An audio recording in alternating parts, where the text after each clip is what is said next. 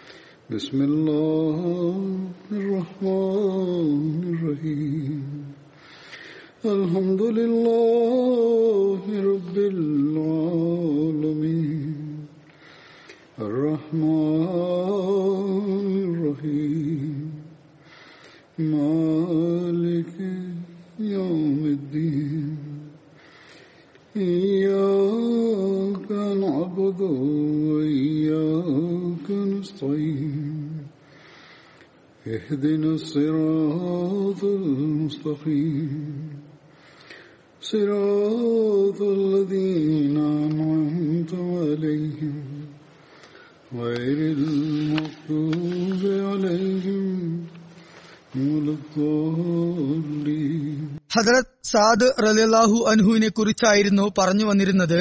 അദ്ദേഹം റസൂലുല്ലാ സല്ലാഹു അലിഹി വസല്ലമയോടൊപ്പം Badr Uhud Khandaq Hudaibiya Khaibar ഫത Mecca തുടങ്ങിയ എല്ലാ യുദ്ധങ്ങളിലും പങ്കെടുക്കുകയുണ്ടായി. അദ്ദേഹം റസൂൽ കരീം സലല്ലാഹു അലൈഹി വസല്ലമയുടെ സഹാബാക്കളിൽ മികച്ച അമ്പെയ്ത്തുകാരനായിരുന്നു. അദ്ദേഹത്തെക്കുറിച്ച് ഒരു നിവേദനം വന്നിരിക്കുന്നു. റസൂൽ കരീം സലല്ലാഹു അലൈഹി വസല്ലം ചെയ്ത യുദ്ധങ്ങളിൽ ഒരു യുദ്ധത്തിൽ ഒരു അവസരത്തിൽ അങ്ങയുടെ ഒപ്പം ഹജ്രത്ത് തൽഹാർ അലാഹു അൻഹും ഹജ്രത്ത് സാദ് അല്ലാഹു അൻഹും മാത്രം അവശേഷിച്ച ഒരു പ്രത്യേക സന്ദർഭം ഉണ്ടാകുകയുണ്ടായി സാദ് അല്ലാഹു അൻഹു റസൂൽ കരീം സല്ലാ വസ്ലമയോടൊപ്പം യുദ്ധം ചെയ്തതിനെ കുറിച്ച് ഇപ്രകാരം വിവരിക്കുന്നു. ഞങ്ങൾ നബി കരീം സല്ലാ അലൈഹി സ്വലമയോടൊപ്പം യുദ്ധത്തിന് വേണ്ടി പുറപ്പെടുമ്പോൾ ഞങ്ങളുടെ അവസ്ഥ ഇതായിരുന്നു.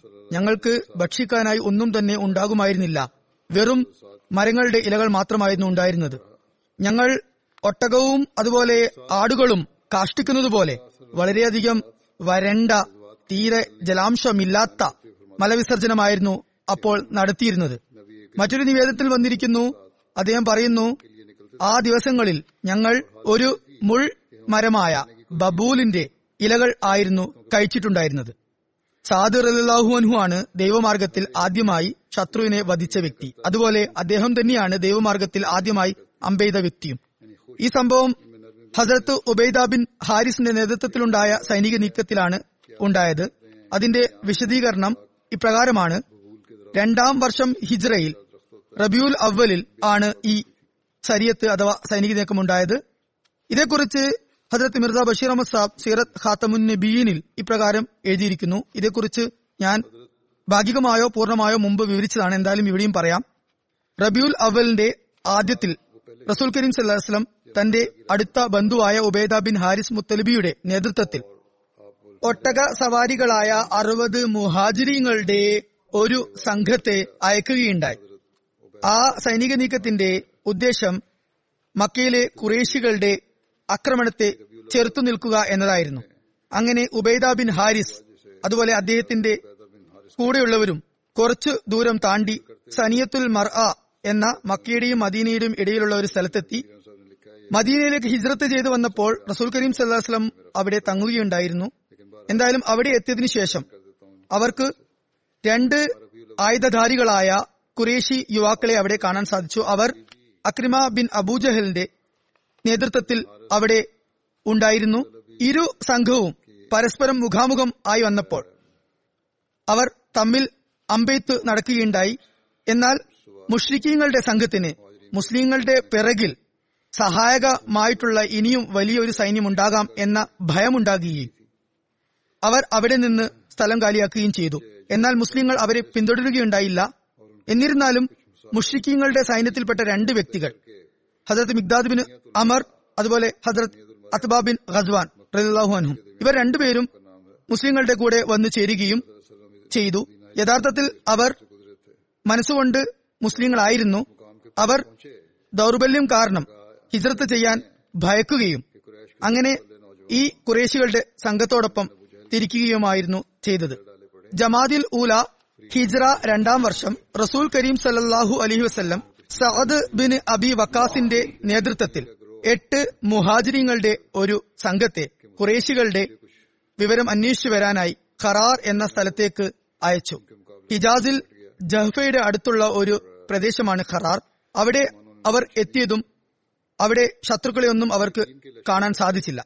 പിന്നീട് ഹജരത് അബ്ദുല്ല ബിൻ ജഹഷിന്റെ നേതൃത്വത്തിലുള്ള ഒരു സൈനിക നീക്കമുണ്ടായി. അത് ജമാദിൽ ആഖർ ഹിജ്ര രണ്ടാം വർഷത്തിലാണ് ഉണ്ടായത്. അതിൽ ഹജരത് സാദിർ അള്ളാഹുനുഹുവും പങ്കെടുക്കുകയുണ്ടായി. അതിനെക്കുറിച്ച് ഞാൻ മുമ്പ് ഒരിക്കൽ പറയുകയുണ്ടായി. സീറത്ത് ഖാത്തമുൻ നബീനിൽ വന്ന സംഭവം വിവരിക്കുകയുണ്ടായി. അത് ഇവിടെ ഞാൻ ചുരുങ്ങിയ നിലയിൽ വിവരിക്കുന്നതാണ്. റസൂൽ കരീം അലൈഹി വസല്ലം കുറേശികളുടെ അനക്ക മടക്കങ്ങളെ കൂടുതൽ അടുത്തുനിന്ന് മനസ്സിലാക്കുന്നതിന് വേണ്ടി അതുപോലെ അവയുടെ കാര്യങ്ങളൊക്കെ തക്ക സമയത്ത് അറിയാൻ വേണ്ടി അതുപോലെ മദീനയെ എല്ലാ തരത്തിലുള്ള ആക്രമണങ്ങളിൽ നിന്നും സുരക്ഷിതമാക്കുന്നതിനും വേണ്ടിയും എട്ട് മുഹാജിരിയങ്ങൾ അടങ്ങുന്ന ഒരു സംഘത്തെ തയ്യാറാക്കി. യുക്തിപൂർവം ആ സംഘത്തിൽ വിവിധ ഗോത്രങ്ങളിലുള്ള ആളുകളെ ആണ് നിയമിച്ചിട്ടുണ്ടായിരുന്നത്. അങ്ങനെ കുറേശികളുടെ രഹസ്യമായ ഉദ്ദേശങ്ങളെയൊക്കെ തന്നെ വളരെ എളുപ്പത്തിൽ ആ സംഘം മുഖേന അറിയാൻ വേണ്ടിയായിരുന്നു അത്.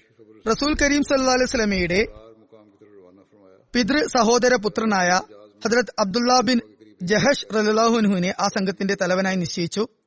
ആ സൈനിക നീക്കത്തെ അയക്കുമ്പോൾ ആ സൈനിക തലവന് പോലും എവിടേക്കാണ് തങ്ങൾ പോകുന്നത് എന്ന അറിവുണ്ടായിരുന്നില്ല. അദ്ദേഹത്തിന്റെ പക്കൽ റസൂൽ കരീം സല്ലാസ്ലം ഒരു അടച്ച കത്ത് നൽകുകയും അതിൽ താങ്കൾക്കുള്ള നിർദ്ദേശമുണ്ട്. മദീനയിൽ നിന്നും രണ്ട് ദിവസം യാത്ര ചെയ്തതിനു ശേഷം ആ കത്ത് തുറന്ന് അതനുസരിച്ച് പ്രവർത്തിക്കണമെന്ന് നിർദ്ദേശം നൽകുകയും ചെയ്തു. അവസാനം രണ്ട് ദിവസത്തെ യാത്രയ്ക്ക് ശേഷം അവർ റസൂൽ കരീം സ്വലമിയുടെ കൽപ്പന പ്രകാരം ആ കത്ത് തുറന്നു നോക്കിയപ്പോൾ അതിൽ മക്കിയുടെയും തായിഫിന്റെയും ഇടയിലുള്ള നഹ്ല എന്ന താഴ്വാരത്തിലേക്ക് പോകണം എന്ന നിർദ്ദേശമായിരുന്നു ഉണ്ടായിരുന്നത്. എന്നിട്ട് അവിടെ ചെന്ന് കുറേശികളുടെ അവസ്ഥയെക്കുറിച്ച് അറിഞ്ഞു വരാനായിരുന്നു നിർദ്ദേശം. അതുപോലെ ആ കത്തിന് താഴെ ഇപ്രകാരവും എഴുതുകയുണ്ടായി. ഈ ദൗത്യത്തെക്കുറിച്ച് അറിഞ്ഞതിനു ശേഷം ഈ സംഘത്തിലെ ആരെങ്കിലും തിരിച്ചു വരാൻ ആഗ്രഹിക്കുകയാണെങ്കിൽ അയാളെ തിരിച്ചയക്കുക. അബ്ദുള്ള ഇക്കാര്യം അതുപോലെ ചെയ്യുകയും തന്റെ സംഘത്തിലുള്ളവരോട് പറയുകയും ചെയ്തപ്പോൾ അവർ പറഞ്ഞു ഞങ്ങൾ വളരെ അധികം സന്തോഷത്തോടു കൂടിയാണ് ഈ സേവനത്തിനായി മുന്നോട്ട് വന്നിട്ടുള്ളത്. അതുകൊണ്ട് തന്നെ ഞങ്ങൾ ആരും തിരികെ പോവുകയില്ല. അതിനുശേഷം ഈ സംഘം നെഹ്ല താഴ്വാരത്തേക്ക് പുറപ്പെട്ടു. വഴിയിൽ സാദുബിന് അബി വക്കാസ് അതുപോലെ അത്ബാബിൻ ഖസ്വാൻ. ഇവരുടെ രണ്ടുപേരുടെയും ഒട്ടകത്തെ കാണാതായി. ആ ഒട്ടകത്തെ തിരിയുന്ന കാര്യത്തിന് വേണ്ടി ഇവർ പിറകിലായി. ഒരുപാട് തെരഞ്ഞെങ്കിലും ഒട്ടകത്തെ അവർക്ക് കിട്ടിയുമില്ല. അങ്ങനെ എട്ടുപേരടങ്ങുന്ന സംഘം പിന്നീട് അത് ആറായി ചുരുങ്ങി. അവർ യാത്ര തുടർന്നു. ഇതേക്കുറിച്ച് ഹജത് മിർദ ബഷീർ അഹമ്മദ് സാബ് ഒരു ഓറിയന്റലിസ്റ്റായ മിസ്റ്റർ മാർഗോലിയത്തിന്റെ ഒരു ഉദ്ധരണിയും അവതരിപ്പിക്കുന്നുണ്ട്. അയാൾ തന്റെ പതിവനുസരിച്ച് മുസ്ലിങ്ങളെ സംശയത്തിൽ അകപ്പെടുത്താൻ ശ്രമിക്കുന്നുണ്ട്. അയാൾ പറയുന്നു സാദിബിന് അബി വക്കാസും അത്ബയും അറിഞ്ഞുകൊണ്ടാണ് തങ്ങളുടെ ഒട്ടകത്തെ ഉപേക്ഷിച്ചത്. അക്കാരണം പറഞ്ഞവർ ഈ സംഘത്തിൽ നിന്നും പിറകിലായത് ആണ് എന്നാണ്. എന്നാൽ ഇസ്ലാമിന് വേണ്ടി തങ്ങളുടെ ജീവിതം മുഴുവൻ സമർപ്പണം ചെയ്ത ഈ രണ്ടുപേരുടെയും ധൈര്യത്തിന്റെയും അതുപോലെ ആത്മാർപ്പണത്തിന്റെയും സംഭവങ്ങളാണ് അവരുടെ ജീവിതത്തിലുടനീളം നമുക്ക് കാണാൻ സാധിക്കുന്നത്. ഇവരിലൊരാൾ ബിയർ മോവന യുദ്ധത്തിൽ കാഫര്യങ്ങളുടെ കൈകളാൽ ഷഹീദാവുകയുണ്ടായി. മറ്റേ വ്യക്തി ഒരുപാട് അപകടകരമായ യുദ്ധങ്ങളിൽ സുപ്രധാനമായ പങ്ക് വഹിക്കുകയും അവസാനം ഇറാഖ് വിജയത്തിന് കാരണമാകുകയും ചെയ്യുകയുണ്ടായി. അതുകൊണ്ട് തന്നെ ഇത്തരക്കാർ തങ്ങളുടെ സ്വയം കൽപ്പിത സംഭവങ്ങൾ ചിത്രീകരിച്ചുകൊണ്ടാണ് ഇത്തരത്തിൽ എഴുതുന്നത്. എന്നാൽ രസം എന്താണെന്ന് വെച്ചാൽ മാർഗുലത്ത് തന്റെ ഗ്രന്ഥത്തെക്കുറിച്ച് വാദിക്കുന്നത് ഈ ഗ്രന്ഥം വളരെ നിഷ്പക്ഷമായി എഴുതിയിട്ടുള്ളതാണ് എന്നാണ്. എന്തായാലും മുസ്ലിങ്ങളുടെ ഈ ചെറു സംഘം നഹ്ലയിലെത്തി. തങ്ങളുടെ പ്രവർത്തനങ്ങളിൽ മുഴുകി അവരിൽ ചിലർ ഈ കാര്യം രഹസ്യമാക്കി വെക്കുന്നതിനു വേണ്ടി തങ്ങളുടെ തലമുണ്ടനം ചെയ്തു. അതായത് വഴിപോക്കർക്ക് ഇവർ ഉമ്രക്ക് വന്നവരാണ് എന്ന ഒരു ധാരണ ഉളവാക്കാനായിരുന്നു അത്. അവിടെ എത്തി അധികം താമസിയാതെ തന്നെ കുറേശികളുടെ ഒരു ചെറിയ സംഘത്തെ അവർ കണ്ടു. അവർ തായ്ഫിൽ നിന്നും മക്കയുടെ ഭാഗത്തേക്ക് വരികയായിരുന്നു. ഇരു സംഘവും മുഖാമുഖം ആയപ്പോൾ മുസ്ലിങ്ങൾ അവസാനം സാഹചര്യത്തിന്റെ സമ്മർദ്ദത്താൽ തങ്ങളുടെ ഇഷ്ടത്തിനും റസൂൽ കരീം സല്ലാസ്ലമിയുടെ കൽപ്പനയ്ക്കും എതിരായി ഒരു തീരുമാനത്തിലെത്തി. അതായത് ഒന്നുകിൽ ഈ സംഘത്തെ മുഴുവൻ ആക്രമിച്ച് തടവിലാക്കണം അല്ലെങ്കിൽ അവരെ വധിക്കണം എന്ന തീരുമാനത്തിലെത്തി. അങ്ങനെ അവർ ആക്രമിച്ചതിന്റെ ഫലമായി ഒരു കാഫിർ അവിടെ വധിക്കപ്പെട്ടു. രണ്ടുപേരെ പിടികൂടാനുമായി. എന്നാൽ ദൗർഭാഗ്യവശാൽ നാലാമത്തെ വ്യക്തി അവിടെ നിന്നും ഓടി രക്ഷപ്പെട്ടു. മുസ്ലിങ്ങൾക്ക് അയാളെ പിടികൂടാനായില്ല. അങ്ങനെ അവരുടെ ഈ പദ്ധതി പൂർണമായും ഫലം കണ്ടില്ല. അവസാനം മുസ്ലിങ്ങൾ ആ സംഘത്തിലെ എല്ലാ സാധനങ്ങളും അതുപോലെ ആ ബന്ദികളെയും ഒക്കെ എടുത്ത് വേഗത്തിൽ മദീനയിലേക്ക് തിരിച്ചു വന്നു. റസൂൽ കരീം വസല്ലമയ്ക്ക് സാബാക്കൾ ആ സംഘത്തെ ആക്രമിച്ചതായി അറിയാനിട വന്നപ്പോൾ അങ്ങ് നീരസപ്പെടുകയുണ്ടായി. എന്നിട്ട് പറഞ്ഞു മാ അമർത്തുക്കും ബി കിതാലി ഫി ഷെഹറിൽ ഹറാം. അതായത് ഞാൻ നിങ്ങൾക്ക് ഷെഹറെ ഹറാമിൽ ആദരണീയ മാസത്തിൽ യുദ്ധം ചെയ്യാനുള്ള അനുമതി തന്നിട്ടില്ല. അതുകൊണ്ട് തന്നെ ആ യുദ്ധം മുതൽ സ്വീകരിക്കുന്നതിൽ നിന്നും അങ്ങ് വിസമ്മതിക്കുകയുണ്ടായി. മറുഭാഗത്ത് കുറേശികളും മുസ്ലിങ്ങൾ ഷെഹറെ ഹറാമിനെ മാനിച്ചില്ല എന്ന് പറഞ്ഞ് ബഹളം വെക്കുവാൻ തുടങ്ങി. അതുപോലെ അവരുടെ കൂട്ടത്തിൽ വധിക്കപ്പെട്ട വ്യക്തി ഒരു പ്രമാണിയായിരുന്നു. ഉമർ ബിൻ ഹർസമി എന്നായിരുന്നു അയാളുടെ പേര്. കാഫര്യങ്ങളുടെ ചില ആളുകൾ തങ്ങളുടെ രണ്ട് തടവുപുള്ളികളെയും മോചിപ്പിക്കാനായി മദീനയിൽ എത്തുകയുണ്ടായി എന്നാൽ സാദ് ബിൻ അബി വക്കാസ് റലാഹുൻഹും അത്ബ ബിൻ ഖസ്ബാൻ റലാഹുൻഹും ഇതുവരെ തിരിച്ചു വന്നിട്ടുണ്ടായിരുന്നില്ല. അതുകൊണ്ട് റസൂൽ കരീം സലഹ്സ്ലം അവർ കുറേശികളുടെ കൈകളിൽപ്പെട്ടാൽ വധിക്കപ്പെടും എന്ന ഭയത്തോടുകൂടി ഈ തടവുപുള്ളികളെ മോചിപ്പിക്കാൻ വിസമ്മതിച്ചു. എന്നിട്ട് തങ്ങളുടെ ആളുകൾ സുരക്ഷിതരായി തിരിച്ചെത്തിയാൽ മാത്രമേ ഇവരെ വിട്ടുതരികയുള്ളൂ എന്ന് പറയുകയുണ്ടായി. അങ്ങനെ അവർ രണ്ടുപേരും തിരികെ വന്നു. അപ്പോൾ ആ രണ്ട് തടവുപുള്ളികളെയും അങ്ങ് മോചിപ്പിച്ചു. എന്നാൽ ആ രണ്ടുപേരിൽ ഒരാൾ മദീനയിൽ നിന്ന ആ സമയത്ത് ഇസ്ലാമിനാൽ പ്രഭാവിതനാകുകയും മുസ്ലിം ആകുകയും പിന്നീട് ബിയർ മോവന യുദ്ധത്തിൽ ഷഹീദാകുകയും ചെയ്യുകയുണ്ടായി. ബദർ യുദ്ധ വേളയിൽ യുദ്ധത്തിന് മുമ്പുള്ള അവസ്ഥയെക്കുറിച്ച് വിവരിച്ചുകൊണ്ട് ഹസരത് മിർസ ബഷീർ അഹമ്മദ് സാബ് സീറത്ത് ഖാത്തമു നബീനിൽ ഇപ്രകാരം എഴുതിയിരിക്കുന്നു റസൂൽ കരീം വസല്ലം ബദർ മൈതാനത്തിലേക്ക് വളരെ വേഗതയോടുകൂടി പോവുകയായിരുന്നു. ബദറിന്റെ അടുത്തെത്തിയപ്പോൾ എന്തു കാരണം കൊണ്ടാണ് എന്നറിയില്ല. അതേക്കുറിച്ച് നിവേദനങ്ങളിലൊന്നും വന്നിട്ടില്ല. റസൂൽ കരീം വസല്ലം ഹസരത്ത് അബൂബക്കർ സിദ്ദീഖ് റല്ലാഹുനുവിനെ തന്റെ പിറകിൽ ഇരുത്തിക്കൊണ്ട് ഇസ്ലാമിക സൈന്യത്തിൽ നിന്ന് വളരെയധികം മുന്നോട്ട് കടക്കുകയുണ്ടായി. വഴിയിൽ ഒരു വൃദ്ധനായ ബദ്ദുവിനെ അങ്ങ് കണ്ടു. അയാളുമായി സംസാരിച്ചപ്പോൾ കുറേശികളുടെ സൈന്യം ബദറിന്റെ അടുത്ത് എത്തി എന്ന് മനസ്സിലാക്കാനായി. ആ വാർത്ത കേട്ടതും റസൂൽ കരീം സലഹ്സ്ലം തിരികെ വന്ന് ഹജരത് അലി ഹജരത് സുബൈർ ബിൻ അവാം ഹജരത് സാദ് ബിൻ വക്കാസ് റഹ്ലാഹനും എന്നിവരോട് കാര്യങ്ങൾ കൂടുതൽ അന്വേഷിച്ചറിയാൻ വേണ്ടി അവരെ മുന്നോട്ടേക്ക് അയച്ചു. ഇവർ ബദറിന്റെ താഴ്വാരത്തെത്തിയപ്പോൾ അവിടെ മക്കയിലെ കുറച്ചു ആളുകൾ ഒരു അരുവിയിൽ നിന്നും വെള്ളം കോരുന്നതായി കണ്ടു. സഹാബാക്കൾ ആ സംഘത്തെ ആക്രമിച്ചു. അവരിൽ നിന്നും ഒരു ഹബ്ഷിയായ അടിമയെ പിടികൂടി റസൂൽ കരീം വസല്ലമയുടെ അടുത്ത് കൊണ്ടുവന്നു. അങ്ങ് വളരെ സൗമ്യതയോടുകൂടി ആ സൈന്യം എവിടെയാണ് ഇപ്പോൾ ഉള്ളത് എന്ന് അയാളോട് ചോദിച്ചു. അയാൾ പറഞ്ഞു ആ മുന്നിൽ കാണുന്ന കുന്നിൻ ചെരുവിന്റെ പിറകിൽ ആ സൈന്യമുണ്ട്. അങ്ങ് ചോദിച്ചു അവർ എത്ര പേരുണ്ട്? അപ്പോൾ അയാൾ പറഞ്ഞു ഒരുപാട് പേരുണ്ട്. എത്രയാണെന്ന് എനിക്കറിയില്ല. അങ്ങ് ചോദിച്ചു ദിവസവും അവർക്ക് വേണ്ടി എത്ര ഒട്ടകത്തെയാണ് കുർബാന ചെയ്യുന്നത്? അപ്പോൾ അയാൾ പറഞ്ഞു പത്തൊട്ടകത്തെ അപ്പോൾ റസൂൽ കരീം സുലസ്ലം സഹാബാക്കളെ നോക്കിക്കൊണ്ട് പറഞ്ഞു അവർ ആയിരം പേരുണ്ട്. അത് തികച്ചും സത്യമായിരുന്നു. ഞാൻ വേറെ ഒരു ഭാഗവും കൂടി വിവരിക്കാം. അതും മുമ്പ് പറഞ്ഞതാണെന്ന് തോന്നുന്നു. ബദർ യുദ്ധവേളയിൽ സാദർ അള്ളാഹുനുവിന്റെ ധീരതയെക്കുറിച്ചുള്ള ഒരു നിവേദനം ലഭിക്കുന്നുണ്ട്. ആ അവസരത്തിൽ സാദർ അള്ളാഹുനു കാലാൾ പടയിലായിരുന്നു എങ്കിൽ കൂടി കുതിര സവാരിക്കാരനെ പോലെ വളരെ ധൈര്യപൂർവം അദ്ദേഹം പോരാടുകയുണ്ടായി. അതുകൊണ്ട് തന്നെ സാദർ അള്ളാഹുനുവിനെ ഫാരിസുൽ ഇസ്ലാം അഥവാ ഇസ്ലാമിന്റെ കുതിര സവാരിക്കാരൻ എന്ന് വിളിക്കുന്നു. ഉഹദ് യുദ്ധവേളയിൽ ഒരവസരത്തിൽ റസൂൽ കരീം വസല്ലമയുടെ അടുത്തു നിന്നും സഹാബാക്കളൊക്കെ ചിന്നിച്ചെതറി പോകുകയുണ്ടായി അപ്പോൾ സാദ് ബിൻ അബി വക്കാസ് അള്ളാഹുനു അങ്ങയോടൊപ്പം നിലകൊണ്ടിരുന്നു. ഉഹദ് യുദ്ധവേളയിൽ സാദ് ബിൻ അബി വക്കാസിന്റെ സഹോദരനായ അത്ബ മുഷ്രിഖിങ്ങളുടെ ഭാഗത്തു നിന്നും യുദ്ധത്തിൽ പങ്കെടുക്കുകയുണ്ടായി. അയാൾ റസൂൽ കരീം വസല്ലമയ്ക്ക് മേൽ ആക്രമണം നടത്തി. ആ സംഭവത്തെക്കുറിച്ച് ഹജരത്ത് ഖലീഫത്തുൽ മസീർ റാബി റഹ്മുല്ല തന്റെ ഒരു പ്രഭാഷണത്തിൽ ഇപ്രകാരം വിവരിക്കുകയുണ്ടായി.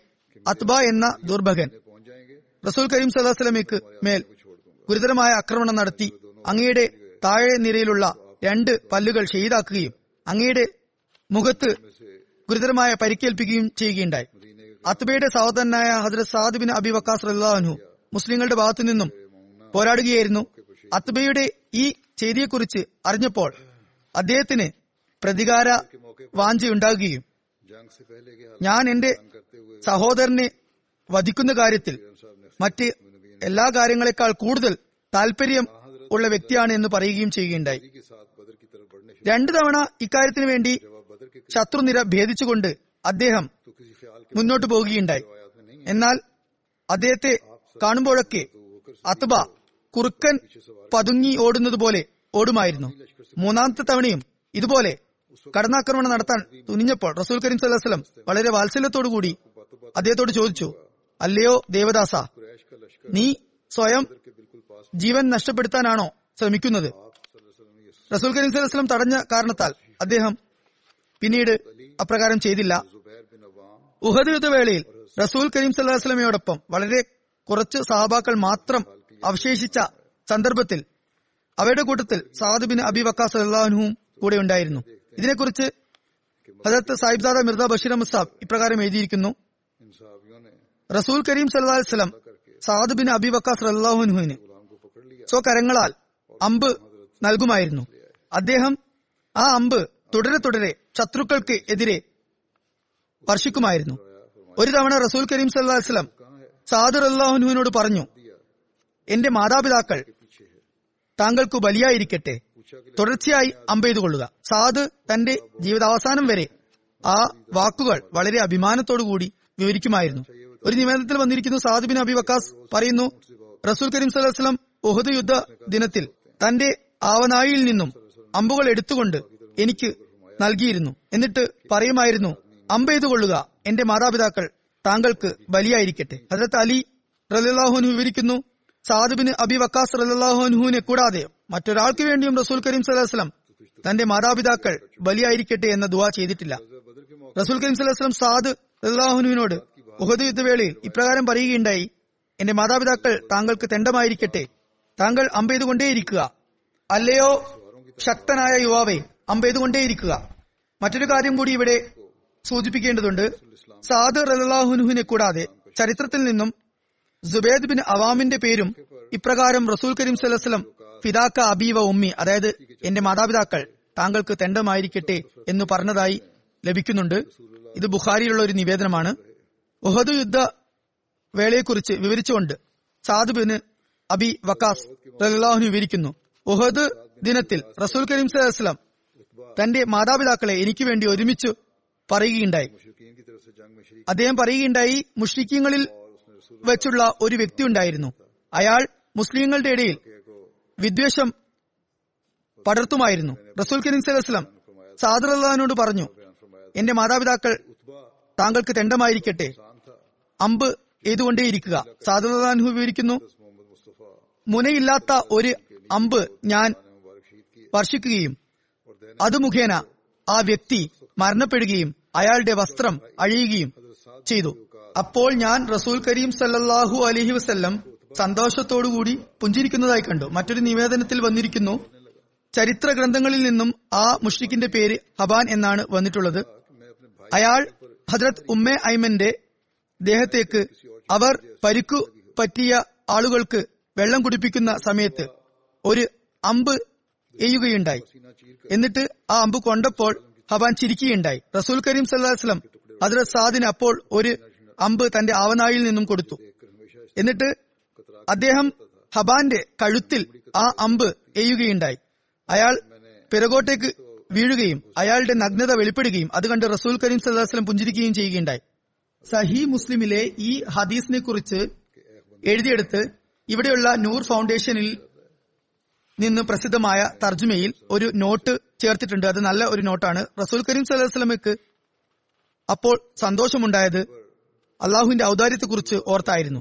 അതായത് ഒരു അപകടകാരിയായ ശത്രുവിനെ മുനപോലും ഇല്ലാത്ത അമ്പുമുഖേന നശിപ്പിക്കാൻ വേണ്ടി സാധിച്ചു. മറ്റൊരു നിവേദനത്തിൽ വന്നിരിക്കുന്നു സാദിർ അൻഹു ഉഹദ് യുദ്ധ ദിവസം ഒരായിരം അമ്പുകൾ എയ്യുകയുണ്ടായി. സുലാ ഹുദേബിയുടെ സന്ദർഭത്തിൽ സന്ധിപത്രം തയ്യാറാക്കിയപ്പോൾ അതിൽ സാക്ഷികളായി ഒപ്പിട്ട സഹാബാക്കളിൽ സാദുബിൻ അബി വക്കാസ് റലാഹുൻഹും ഉൾപ്പെടുന്നു. ഫതാമക്കയുടെ അവസരത്തിൽ സാദുബിൻ അബി വക്കാസ് മുഹാജിരിങ്ങൾക്ക് മൂന്ന് പതാക നൽകപ്പെട്ടതിൽ ഒരു പതാക നൽകപ്പെട്ട വ്യക്തിയായിരുന്നു. ഹജ്ജത്തുൽ വദായുടെ അവസരത്തിൽ സാദർ അള്ളാഹുനു രോഗിയായിരുന്നു. അതേക്കുറിച്ച് പറഞ്ഞുകൊണ്ട് സാദർ അള്ളാഹുനു വിവരിക്കുന്നു മക്കയിൽ ഞാൻ രോഗിയായിരുന്നു. എന്റെ മരണം ആസന്നമായിരുന്നു. റസൂൽ കരീം സദാസ്ലം എന്നെ ശുശ്രൂഷിക്കാനായി എന്റെ അടുത്ത് വന്നു. അപ്പോൾ ഞാൻ പറഞ്ഞു അല്ലയോ അള്ളാഹുവിന്റെ റസൂലെ എന്റെ പക്കൽ ഒരുപാട് സ്വത്തുണ്ട്. എനിക്ക് ഒരു മകൾ മാത്രമാണ് അനന്തരാവകാശിയായി ഉള്ളത്. ഞാൻ മൂന്നിൽ രണ്ട് ഭാഗം എന്റെ ധനം സതക്ക ചെയ്തു കൊള്ളട്ടെ റസൂൽ കരീം സലഹ്സ്ലം അത് സമ്മതിച്ചില്ല. തുടർന്ന് ഞാൻ പകുതി ധനം സതക്ക ചെയ്യാൻ അനുവാദം ചോദിച്ചപ്പോൾ അതും സമ്മതിച്ചില്ല. തുടർന്ന് ഞാൻ മൂന്നിലൊരു ഭാഗം ധനം സതക്ക ചെയ്യുന്ന കാര്യം ചോദിച്ചപ്പോൾ റസൂൽ കരീം സലസ്ലം പറഞ്ഞു ശരി അതും ഒരുപാടാണ്. എന്നിട്ട് പറഞ്ഞു സ്വന്തം മക്കളെ ദരിദ്രരും മറ്റുള്ളവരുടെ മുമ്പിൽ കൈനീട്ടുന്നവരുമായി ഉപേക്ഷിക്കുന്നതിനേക്കാൾ നല്ലത് അവരെ ധനികരായി ഉപേക്ഷിക്കുന്നതാണ്. താങ്കൾ ചെലവഴിക്കുന്നത് എല്ലാറ്റിനും പ്രതിഫലം ലഭിക്കുന്നതാണ്. ഏതുവരെ എന്നാൽ താങ്കൾ താങ്കളുടെ ഭാര്യയുടെ വായിൽ ഒരു ഉരുള ഇടുമ്പോൾ അതിനും പ്രതിഫലമുണ്ട്. ഇപ്പോൾ ഞാൻ ചോദിച്ചു അല്ലയോ അള്ളാഹുവിന്റെ റസൂലെ എനിക്ക് ഹിജ്രത്തിന്റെ കാര്യത്തിൽ ഞാൻ പിറകിലായി പോകും എന്ന ഭയമുണ്ട്. അപ്പോൾ റസൂൽ കരീം സലഹ്സ്ലം പറഞ്ഞു ഹിജ്രത്തിന്റെ കാര്യത്തിൽ താങ്കൾ പിറകിലായാലും താങ്കൾ ദൈവപ്രീതിക്ക് വേണ്ടി ചെയ്ത പ്രവർത്തനങ്ങളുടെ പേരിൽ താങ്കളുടെ സ്ഥാനവും പദവിയും എപ്പോഴും ഉയർന്നതായിരിക്കും. അതുപോലെ തന്നെ എനിക്ക് ശേഷവും താങ്കൾ ജീവിച്ചിരിക്കുമെന്നും താങ്കൾ മുഖേന ഒരുപാട് പേർ പ്രയോജനം പറ്റുമെന്നും ഒരുപാട് പേർക്ക് നഷ്ടമുണ്ടാകുമെന്നും ഞാൻ പ്രതീക്ഷിക്കുന്നു. മറ്റൊരു നിവേദനത്തിൽ വന്നിരിക്കുന്നു. അതിനുശേഷം റസൂൽ കരീം സല്ലാസ്ലം ഇപ്രകാരം ദുവാ ചെയ്യുകയുണ്ടായി. അള്ളാഹുവെ എന്റെ സഹാബാക്കളുടെ ഹിജ്രത്ത് പൂർത്തിയാക്കണമേ. അവരെ കുതികാലുകളിൽ പിന്തിരിയുന്നവരാക്കി മാറ്റരുതേ. മറ്റൊരു നിവേദനത്തിൽ വന്നിരിക്കുന്നു. സാദർ അല്ലാഹുന് വിവരിക്കുന്നു. ഞാൻ രോഗിയായിരുന്നപ്പോൾ റസൂല്ലാ സല്ലാസ്ലം എന്റെ അടുത്ത് വന്നു എന്നിട്ട് ചോദിച്ചു താങ്കൾ വസീത്ത് ചെയ്തുവോ? അപ്പോൾ ഞാൻ പറഞ്ഞു അതെ. എത്രയാണ് വസീത്ത് ചെയ്തത്? അപ്പോൾ ഞാൻ പറഞ്ഞു എന്റെ എല്ലാ ധനവും ദൈവമാർഗത്തിൽ നൽകുമെന്ന് വസീത്ത് ചെയ്തിരിക്കുന്നു. അപ്പോൾ റസൂൽ കരീം സലഹ്സ്ലം പറഞ്ഞു താങ്കൾ താങ്കളുടെ മക്കൾക്ക് വേണ്ടി എന്താണ് ഉപേക്ഷിച്ചിട്ടുള്ളത്? ഞാൻ പറഞ്ഞു അവർ ധനികരാണ്. അപ്പോൾ റസൂൽ കരീം സലഹ്സ്ലം പറഞ്ഞു പത്തിലൊരു ഭാഗം വസീത്ത് ചെയ്യുക. സാധു പറയുന്നു ഇതുപോലെ ഞാൻ ഏറിയും അതുപോലെ റസൂൽ കരീം സലഹ്സ്ലം കുറച്ചും സതക്ക് ചെയ്യുന്നതിനെ കുറിച്ച് പറഞ്ഞുകൊണ്ടേയിരുന്നു. അവസാനം റസൂൽ കരീം സലഹ്സ്ലം പറഞ്ഞു മൂന്നിലൊരു ഭാഗം വസിയത്ത് ചെയ്യുക. അത് തന്നെ ധാരാളമാണ്. കർമ്മശാസ്ത്ര പണ്ഡിതന്മാർ മൂന്നിൽ ഒന്നിൽ അധികമായി വസിയത്ത് ചെയ്യാൻ പാടില്ല എന്ന നിഗമനത്തിലെത്തുന്നുണ്ട്. മുസ്ലിം മൗദ് റലിഹനു ഇതേക്കുറിച്ച് പറയുന്നു ഹദീസുകളിൽ നിന്നും ഇക്കാര്യത്തെക്കുറിച്ച് മനസ്സിലാക്കാൻ സാധിക്കാം. അതായത് സ്വന്തം ചെലവുകൾ കഴിച്ച് ബാക്കിയുള്ളതൊക്കെ തന്നെ വിതരണം ചെയ്യാൻ ഇസ്ലാം കൽപ്പിക്കുന്നില്ല. റസൂൽ കരീം സലഹ്സ്ലം പറയുകയുണ്ടായി യജിയു അഹദുക്കും ബിമാലിഹി കുല്ലിഹി യതസദ്ദഖു ബിഹി വ വയജ്ലിസു യതകഫിഫു നാസ് ഇന്നമ്മ സദക്കത്തു അൻ സുഹ്രിഖിന അതായത് നിങ്ങളിൽ ചിലർ എല്ലാ ധനവും സദക്ക നൽകുകയും പിന്നീട് ജനങ്ങളുടെ മുമ്പാകെ യാചിക്കുകയും ചെയ്യുന്നു. സദക്ക എന്നത് അധിക സമ്പത്തിൽ നിന്നും കൊടുക്കേണ്ടതാണ്. അതുപോലെ പറയുന്നു ഇൻ തസ്ഹർ വരിസത്തക്ക അഗ്നിയ ഖൈറുമിൻ അൻ തസ്ഹർ ഹും ഹാലത്തി യത്തക്കഫൂനാസ് അതായത് നിങ്ങൾ നിങ്ങളുടെ സന്താനങ്ങളെ ദരിദ്രരും മറ്റുള്ളവരുടെ മുമ്പാകെ കൈനീട്ടുന്നവരുമായി ഉപേക്ഷിക്കുന്നതിലും ഭേദം അവരെ ധനികരായി ഉപേക്ഷിക്കുന്നതാണ്. അതുപോലെ ഹദീസിൽ വന്നിരിക്കുന്നു സാദ് ബിൻ അബി വക്കാസ് റല്ലാഹു അനു റസൂൽ കരീം സല്ലാസ്ലമയോട് മൂന്നിൽ രണ്ട് ഭാഗം സ്വത്ത് വിതരണം ചെയ്യുന്നതിനെ കുറിച്ച് അനുവാദം ചോദിച്ചു. അപ്പോൾ റസൂൽ കരീം സലഹ്സ്ലം അത് നിഷേധിച്ചു. പകുതി ധനം വിതരണം ചെയ്യുന്നതിനെ കുറിച്ച് ചോദിച്ചപ്പോൾ അതും നിഷേധിച്ചു. മൂന്നിൽ ഒന്ന് വിതരണം ചെയ്യുന്നതിനെ കുറിച്ച് ചോദിച്ചപ്പോൾ അതിനുള്ള അനുമതി നൽകിക്കൊണ്ട് പറഞ്ഞു മൂന്നിൽ ഒന്ന് വസിയത്ത് ചെയ്യുന്നത് തന്നെ ധാരാളമാണ്. അസുൽസു വസ്തുൽസു കസീർ. ഇസ്ലാം ഒരിക്കലും തന്നെ ആവശ്യത്തിലധികമുള്ള ധനം മുഴുവനായും വിതരണം ചെയ്യാൻ കൽപ്പിക്കുന്നില്ല. അത് ഇസ്ലാമിനും സഹാബാക്കളുടെ പ്രവർത്തനങ്ങൾക്കും വിരുദ്ധമാണ്. സഹാബാക്കൾ വഫാത്തിന് ശേഷം ലക്ഷങ്ങൾ തങ്ങളുടെ അനന്തരാവകാശികൾക്കായി ഉപേക്ഷിച്ചു പോയതായി നിവേദനങ്ങളുണ്ട്. ഒരു നിവേദനത്തിൽ വന്നിരിക്കുന്നു സാദുബിൻ അബി വക്കാസ് റലാഹുൻ വിവരിക്കുന്നു ഞാൻ മക്കയിൽ രോഗിയായിരുന്ന സന്ദർഭത്തിൽ റസൂൽ കരീം സലഹ്സ്ലം എന്റെ അടുത്ത് വരികയുണ്ടായി. അങ്ങ് എന്റെ നെഞ്ചിൽ കൈവച്ചുകൊണ്ട് നിന്നു. റസൂൽ കരീം സലഹ്സ്ലമയുടെ കൈയിന്റെ തണുപ്പ് എനിക്ക് എന്റെ ഹൃദയത്തിൽ അറിയുന്നുണ്ടായിരുന്നു. റസൂൽ കരീം സലഹ്സ്ലം കൈവച്ചുകൊണ്ട് എന്നോട് പറഞ്ഞു താങ്കൾക്ക് ഹൃദയത്തിനാണ് പ്രശ്നമുള്ളത്. അതുകൊണ്ട് ബനു സഖീഫിന്റെ സഹോദരനായ ഹാരിസ് ബിൻ കൽദയുടെ അടുത്ത് താങ്കൾ പോകുക. അദ്ദേഹം വൈദ്യനാണ്. അദ്ദേഹത്തോട് പറയുക മദീനയിലുള്ള ഏഴ് അജുവ ഈത്തപ്പഴങ്ങൾ അവയുടെ കുരു സമേതം അരച്ചുകൊണ്ട് മരുന്നായി താങ്കൾക്ക് തരുവാൻ പറയുക. ഒരു നിവേദനത്തിൽ വന്നിരിക്കുന്നു റസൂൽ കരീം സല്ലാസ്ലം മക്കയിൽ ഒരു വ്യക്തിയെ പ്രത്യേകമായ നിലയിൽ സാദ് റലാഹുനുവിനെ ശുശ്രൂഷിക്കുന്നതിനായി നിയമിക്കുകയുണ്ടായി. സാദ് റലാഹുൻഹു മക്കയിൽ വഫാത്താകുകയാണെങ്കിൽ അവിടെ കബറടക്കം ചെയ്യാതെ മദീനയിലേക്ക് കൊണ്ടുവരാൻ കൽപ്പിക്കുകയുമുണ്ടായി. മുസ്ലിം മോദർ അല്ലാഹുനു സാദർ അല്ലാഹുനുവിന്റെ സംഭവത്തെ വിവരിച്ചുകൊണ്ട് പറയുന്നു റസൂൽ കരീം സലഹ്സ്ലം സ്വയം വേട്ടയാടിയിരുന്നില്ല. എന്നാൽ ഹദീസുകളിൽ നിന്നും മനസ്സിലാകുന്നത് അങ്ങ് വേട്ട നടത്തിപ്പിച്ചിരുന്നു എന്നാണ്. ഒരിക്കൽ ഒരു യുദ്ധവേളയിൽ സാദിബിന് അബി വക്കാസിനെ വിളിച്ചുകൊണ്ട് അങ്ങ് പറയുകയുണ്ടായി ആ പോകുന്ന മാനിനെ അമ്പയ്യുക അദ്ദേഹം അമ്പയ്യാൻ തുടങ്ങിയപ്പോൾ റസൂൽ കരീം സല്ലല്ലാഹു അലൈഹി വസല്ലം വളരെ സ്നേഹപൂർവം തന്റെ താടി അദ്ദേഹത്തിന്റെ ചുമലിൽ വെച്ചുകൊണ്ട് ഇപ്രകാരം പറഞ്ഞു അള്ളാഹുവെ ഇദ്ദേഹത്തിന്റെ ഉന്നം ഒരിക്കലും പാഴാക്കരുത്. ഇറാഖ് വിജയം സാദ് റലില്ലാഹു കരങ്ങളാലാണ് ഉണ്ടായത്. ആ സൗഭാഗ്യവും അദ്ദേഹത്തിന് ലഭിക്കുകയുണ്ടായി. ഖന്തക്ക് യുദ്ധവേളയിൽ ഒരിക്കൽ സഹാബാക്കൾ റസൂൽ കരീം സല്ലാ അലിസ്ലമയുടെ സമക്ഷത്തിൽ വന്നുകൊണ്ട് പറഞ്ഞു കിടങ്ങിൽ ഒരു പാറയുണ്ട് അത് പൊട്ടുന്നില്ല. റസൂൽ കരീം സല്ലാസ്ലം വന്നുകൊണ്ട് മൂന്ന് തവണ മഴുകൊണ്ട് വെട്ടുകയുണ്ടായി. ഓരോ തവണ വെട്ടുമ്പോഴും റസൂൽ കരീം വസല്ലം ഉയർന്ന ശബ്ദത്തിൽ അള്ളാഹു അക്ബർ എന്ന് പറയുകയും സഹാബാക്കൾ അത് ഏറ്റു പറയുകയും ചെയ്യുമായിരുന്നു. അങ്ങനെ ഒരിക്കൽ ചെയ്യുമ്പോൾ റസൂൽ കരീം വസല്ലം ഇപ്രകാരം പറയുകയുണ്ടായി. മദായിൻ എന്ന സ്ഥലത്തെ വെളുത്ത കൊട്ടാരങ്ങൾ വീഴുന്നതായി ഞാൻ കാണുന്നു. അങ്ങ് അപ്പോൾ കണ്ടത് സാദ് റലാഹു അനുവിന്റെ കൈകളാലാണ് സഫലമായത്. അറേബ്യയിൽ രണ്ട് വൻ ശക്തികളായിരുന്നു ഉണ്ടായിരുന്നത്. കിസ്രായും കൈസറും. ഇറാഖിന്റെ ഒരു വലിയ ഭാഗം കിസ്രയുടെ അധീനതയിലായിരുന്നു. മദിയനിൽ അവരുടെ രാജകീയ സൗധങ്ങളുണ്ടായിരുന്നു.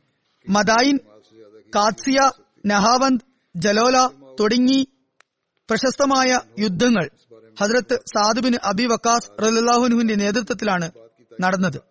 മദായിനെ കുറിച്ച് പറയുകയാണെങ്കിൽ ഇറാഖിൽ ബഗ്ദാദിൽ നിന്നും കുറച്ച് ദൂരെ തെക്കോട്ട് പോവുകയാണെങ്കിൽ ടൈഗ്രിസ് നദിയുടെ തീരത്താണ് ഈ സ്ഥലമുള്ളത്. അവിടെ ഒന്നിനുശേഷം മറ്റൊന്ന് എന്ന നിലയിൽ ഒരുപാട് പട്ടണങ്ങൾ ഉണ്ടാകുകയുണ്ടായി. അതുകൊണ്ടാണ് അറബികൾ മദായിൻ അഥവാ പട്ടണങ്ങളുടെ ബഹുവചന പദം ആ സ്ഥലത്തിന് നൽകിയത്. കാത്സിയ ഇറാഖിലുള്ള ഒരു പട്ടണമാണ്. അവിടെ മുസ്ലിങ്ങളും പാർസികളും തമ്മിൽ ഒരു സുപ്രധാനമായ യുദ്ധം നടക്കുകയുണ്ടായി. അതിനെയാണ് കാത്സിയ യുദ്ധം എന്ന് പറയുന്നത്. ഇപ്പോഴുള്ള കാത്സിയ പട്ടണം കൂഫയിൽ നിന്നും പതിനഞ്ചു മൈലുകൾ അകലത്താണ് സ്ഥിതി ചെയ്യുന്നത്. നഹാവന്ത് ഇപ്പോഴുള്ള ഇറാനിലുള്ള ഒരു പട്ടണമാണ്. ഇറാനിലുള്ള ഹംദാൻ പ്രവിശ്യയിലാണത്. അതിന്റെ ക്യാപിറ്റൽ ഹംദാനിൽ നിന്നും എഴുപത് കിലോമീറ്റർ തെക്കോട്ട് ആണ് സ്ഥിതി ചെയ്യുന്നത്. ജലൌല ഇന്നുള്ള ഇറാഖിലുള്ള ഒരു പട്ടണമാണ്. അത് ദജ്ലത്തുൽ ഐമൻ നദിയുടെ തീരത്താണ് സ്ഥിതി ചെയ്യുന്നത്. അവിടെ മുസ്ലിങ്ങളും പാർസികളും തമ്മിൽ യുദ്ധം നടക്കുകയുണ്ടായി. അതിന്റെ പേര് ജലൌല എന്ന് വെച്ചത് ഈ പട്ടണം ഇറാനികളുടെ ശവങ്ങളുടെ കൂമ്പാരമായിരുന്നു എന്നതുകൊണ്ടാണ്. ഇറാഖിൽ ഹസരത്ത് അബൂബക്കർ സിദ്ദീഖ് അള്ളാഹുനുവിന്റെ കാലഘട്ടത്തിൽ ഹസരത് മുസ്ലിം ബിൻ ഹാരിസ അവിടെ യുദ്ധം ചെയ്യാൻ അനുവാദം ചോദിക്കുകയും അതുപോലെ ഇറാനികളുടെ നിരന്തരമായ ശല്യം തീർക്കാനായി ബോർഡറിൽ പോയി യുദ്ധം ചെയ്യാൻ അനുവാദം ചോദിക്കുകയും ചെയ്തു. ഹജരത് അബൂബക്കർ സിദ്ദീഖ് അള്ളാഹു അതിനുള്ള അനുവാദം നൽകുകയുണ്ടായി. ഹജരത് ഖാലിദ് ബിൻ വലീദ് ഒരു വലിയ സൈന്യവുമായി അദ്ദേഹത്തെ സഹായിക്കാനായി പുറപ്പെട്ടു. ഷാമിൽ നിന്നും ഹജരത് അബൂ ഉബൈദ ഖലീഫയുടെ പക്കൽ നിന്നും ഒരു സൈന്യത്തെ ആവശ്യപ്പെടുകയുണ്ടായി. അപ്പോൾ ഹജരത് അബൂബക്കർ അള്ളാഹു ഹജരത് ഖാലിദ് അള്ളാഹുനുവിനെ അദ്ദേഹത്തിനെ സഹായിക്കാനായി അയക്കുകയുണ്ടായി. ഹജരത് ഖാലിദ് ബിൻ വലീദ് അള്ളാഹു ഇറാഖിൽ ഹജരത് മുസ്ലിമിന് തന്റെ പ്രതിനിധിയായി നിശ്ചയിക്കുകയും തുടർന്ന് ഇറാഖിലേക്ക് പുറപ്പെടുകയും ചെയ്തു. ഖാലിദ് റലാഹു ഇറാഖിലേക്ക് പുറപ്പെട്ട ശേഷം ഈ ദൗത്യം വളരെ ദുർബലപ്പെടുകയുണ്ടായി. ഹജരത് ഉമർ റലാഹുനു ഖലീഫയായപ്പോൾ ഇറാഖ് ദൗത്യം അദ്ദേഹം പുനരാരംഭിക്കുകയുണ്ടായി. ഹജരത്ത് മുസ്ലിം ദൗയ്യ തുടങ്ങിയ യുദ്ധങ്ങളിൽ ശത്രുക്കളെ നിരന്തരം പരാജയപ്പെടുത്തുകയും ഇറാഖിലുള്ള ഒരു വലിയ ഭൂപ്രദേശം കീഴടക്കുകയും ചെയ്യുകയുണ്ടായി. ആ സമയത്ത് ഇറാഖിന്റെ പ്രദേശം കിസ്രയുടെ അധീനതയിലായിരുന്നു. ഇറാനികൾ മുസ്ലിങ്ങളുടെ സൈനിക ശക്തിയെക്കുറിച്ചും അതുപോലെ അവരുടെ നിരന്തര വിജയത്തെക്കുറിച്ചും മനസ്സിലാക്കിയപ്പോൾ തങ്ങളുടെ രാജ്ഞിയായിരുന്ന കോറാനെ ദുഖ്തിനെ ആ സ്ഥാനത്ത് നിന്നും മാറ്റിക്കൊണ്ട് കിസ്രയുടെ യഥാർത്ഥ അനന്തരാവകാശിയായ യസ്ദഗർദിനെ ആ സ്ഥാനത്ത് അവരോധിക്കുകയുണ്ടായി. സിംഹാസനാസ്ഥനായതിനു ശേഷം അയാൾ ഇറാനിന്റെ സാമ്രാജ്യത്തിലുള്ള എല്ലാ ശക്തികളെയും ഒരുമിച്ച് കൂട്ടി. എല്ലാ രാജ്യങ്ങളിലും മുസ്ലിങ്ങൾക്ക് എതിരെയുള്ള വികാരം അയാൾ സൃഷ്ടിച്ചെടുത്തു. ആ അവസരത്തിൽ ഹസരത്ത് മുസ്ലിം നിർബന്ധിതനായിക്കൊണ്ട് അറേബ്യയുടെ അതിർത്തിയിൽ നിന്നും വിട്ടുമാറുകയുണ്ടായി. ഹസരത്ത് ഉമർ ഈ സംഭവത്തെക്കുറിച്ച് അറിഞ്ഞപ്പോൾ അറേബ്യയിൽ ഒട്ടാകെ അദ്ദേഹം പ്രഭാഷകരെയും പ്രബോധകരെയും അയക്കുകയും കിസ്രക്കെതിരെ മുസ്ലിങ്ങളെ ഒരുമിച്ച് കൂട്ടുകയും ചെയ്തു. അതിന്റെ ഫലമായി അറേബ്യ മൊത്തം കിസ്രക്കെതിരെ തിരിയുകയും ഒരുപാട് ആത്മാർപ്പണം നടത്തുന്ന മുസ്ലിങ്ങൾ ദാറുൽ ഖിലാഫത്തിലേക്ക് അതായത് ഖലീഫയുടെ അടുത്തേക്ക് വരികയും ചെയ്യുകയുണ്ടായി. ഈ ദൗത്യത്തിന്റെ തലവനായി ആര് നിശ്ചയിക്കണമെന്ന് ഉമർ റല്ലാഹുൻഹു കൂടിയാലോചന നടത്തി. അപ്പോൾ പൊതുജനങ്ങളുടെ അഭിപ്രായപ്രകാരം ഉമർ അല്ലാഹനു സ്വയം തന്നെ ആ ദൗത്യത്തിന്റെ നേതൃത്വം ഏറ്റെടുക്കാൻ തയ്യാറാകുകയുണ്ടായി. എന്നാൽ അലി റലാഹുനുവും മറ്റ് മുതിർന്ന സഹാബാക്കളും ഇതിനെ എതിർത്തു. അതിനുവേണ്ടി സയ്യിദ് ബിന് സെയ്ദിന്റെ പേരും അവർ മുന്നോട്ട് വെച്ചു. ആ സമയത്ത് ഹജരത് അബ്ദുറഹ്മാൻ ബിൻ ഓഫ് റല്ലാഹുനുഹു പറയുകയുണ്ടായി അല്ലയോ അമീറുൽ മോമിനീൻ ഈ ദൗത്യത്തിന് പറ്റിയ ഒരാളെ കുറിച്ച് എനിക്കറിയാം. ഉമർ അല്ലാഹുനു ചോദിച്ചു അതാരാണ്? അപ്പോൾ അബ്ദുറഹ്മാൻ ബിൻ ഓഫ് റല്ലാഹുനു പറഞ്ഞു അത് സാദ് ബിൻ അബി വക്കാസ് റല്ലാഹുനു ആണ്. അതിനുശേഷം എല്ലാവരും ഇക്കാര്യത്തിൽ യോജിച്ചു. അങ്ങനെ ഉമർ അല്ലാഹുനു സാദിനെ കുറിച്ച് ഇപ്രകാരം പറയുകയുണ്ടായി ഇന്നഹു റജുലുൻ ഷുജാവുൻ റാവുൻ അതായത് ഇദ്ദേഹം വളരെയധികം ധൈര്യശാലിയായ അതുപോലെ മികച്ച അമ്പെയ്ത്തുകാരനായ വ്യക്തിയാണ്. ഹസരത്ത് മുസ്ലിം കൂഫക്കും വാസിത്തിനുമിടയിലുള്ള സീകാർ എന്ന സ്ഥലത്ത് എട്ടായിരം എന്തിനും പോന്ന ധൈര്യശാലികളായ പടയാളികളെ സാദിർ അള്ളാഹുനുവിന് വേണ്ടി തയ്യാറാക്കുകയായിരുന്നു. ആ സമയത്ത് ദൈവഹിതപ്രകാരം അദ്ദേഹം വഫാത്താകുകയുണ്ടായി. അദ്ദേഹം തന്റെ സഹോദരനായ ഹസരത്ത് മൊഹനീനെ സൈനിക തലവനായി നിശ്ചയിച്ചു. ഹസരത്ത് മൊഹനീ സാദിർ അള്ളാഹുനുഹുമായി കൂടിക്കാഴ്ച നടത്തുകയും മുസ്ലിഹിന്റെ സന്ദേശം അദ്ദേഹത്തിന് എത്തിക്കുകയും ചെയ്തു. സാദർ അള്ളാഹുഅൻഹു സൈന്യത്തെ പരിശോധിക്കുകയും അങ്ങനെ ഏതാണ്ട് മുപ്പതിനായിരം പേരടങ്ങുന്ന ആ സൈന്യത്തെ സജ്ജമാക്കുകയും ചെയ്തു. സൈന്യ ക്രമീകരണം നടത്തുകയും സൈന്യത്തിന്റെ ഇടംഭാഗത്തിനും വലംഭാഗത്തിനും ഓരോരോ തലവിനെ നിശ്ചയിക്കുകയും ചെയ്യുകയുണ്ടായി. ആ സൈന്യം മുന്നോട്ടു പോവുകയും കാത്സ്യയെ ഉപരോധിക്കുകയും ചെയ്തു. കാത്സ്യ യുദ്ധം പതിനാറ് ഹിജ്രിയുടെ അവസാനത്തിലാണ് നടന്നത്. അപ്പോൾ കാഫ്രീങ്ങളുടെ അംഗബലം രണ്ട് ലക്ഷത്തി എൺപതിനായിരം ആയിരുന്നു. അവരുടെ സൈന്യത്തിൽ മുപ്പത് ആനകളുണ്ടായിരുന്നു ഇറാൻ സൈന്യത്തിന്റെ നേതൃത്വം റുസ്തമിന്റെ കൈകളിലായിരുന്നു. സാദർ കാഫിരിങ്ങളെ ഇസ്ലാമിലേക്ക് ക്ഷണിക്കുകയുണ്ടായി. അതിനുവേണ്ടി അദ്ദേഹം ഹസരത്ത് മുഖേറ ബിൻ ഷാബയെ അയച്ചു. റുസ്തം അദ്ദേഹത്തോട് പറയുകയുണ്ടായി നിങ്ങൾ ദരിദ്രരാണ്. അതുകൊണ്ട് നിങ്ങളുടെ ദാരിദ്ര്യം അകറ്റുന്നതിനു വേണ്ടി ആണ് നിങ്ങൾ ഈ യുദ്ധത്തിന് വേണ്ടി വന്നിട്ടുള്ളത്. അതുകൊണ്ട് നിങ്ങൾക്ക് വേണ്ടത്ര സ്വത്ത് ഞാൻ തരുന്നതാണ്. ഹജരത്ത് മുഖേറ റല്ലാഹുനു മറുപടി നൽകി. ഞങ്ങൾ ദൈവത്തിന്റെ ദൂതർക്ക് ലബേക്ക് പറഞ്ഞ ആളുകളാണ്. അതുകൊണ്ട് തന്നെ ഞങ്ങൾ നിങ്ങളെയും ഏകനായ ദൈവത്തിലേക്കും അതുപോലെ ദൈവത്തിന്റെ പ്രവാചകനിലേക്കും ക്ഷണിക്കുകയാണ്. ഇത് നിങ്ങൾ അംഗീകരിക്കുകയാണെങ്കിൽ നിങ്ങൾക്ക് നന്ന്. അല്ലെങ്കിൽ പിന്നെ യുദ്ധം നടക്കുന്നതായിരിക്കും വാളുകൾ തമ്മിലായിരിക്കും തീരുമാനമുണ്ടാകുക ഈ മറുപടി കേട്ട് റുസ്തം ക്രുബ്ധനായി. അയാൾ യുദ്ധം ചെയ്യാൻ ആഗ്രഹിക്കുന്ന വ്യക്തിയായിരുന്നു. എന്നാൽ ഈ യുദ്ധത്തെ നിരസിക്കുന്നതിന് പകരം ആദ്യമായി മുസ്ലിങ്ങൾ അവരെ ഇസ്ലാമിലേക്ക് തബ്ലീഗ് ചെയ്യുകയും ഇസ്ലാമിന്റെ സന്ദേശം എത്തിക്കുകയും ചെയ്യുകയും തുടർന്ന് ഇനി നിങ്ങൾ ആഗ്രഹിക്കുകയാണെങ്കിൽ ഞങ്ങൾ യുദ്ധം ചെയ്യാനും തയ്യാറാണ് എന്നും പിന്നീട് വാളുകൾ തമ്മിലുള്ള തീരുമാനമായിരിക്കും ഉണ്ടാകുക എന്ന് പറയുകയും ചെയ്തപ്പോൾ അയാളുടെ മുഖം ചുവന്നു തുടുത്തു.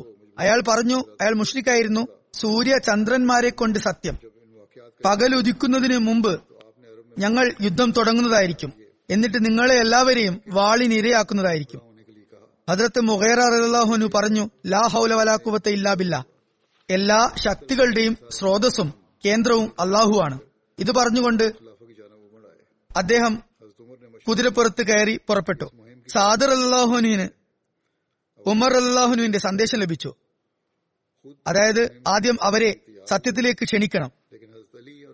അതുപ്രകാരം സാദ് പ്രശസ്തനായ കവിയായ അതുപോലെ കുതിരസവാരിക്കാരനായ ഹജരത് ഉമർ ബിൻ മാദി കർബിനെയും അതുപോലെ ഹജരത് അഷസ് ബിൻ കേസ് കന്തിയെയും ഒരു സംഘത്തോടൊപ്പം അയക്കുകയുണ്ടായി.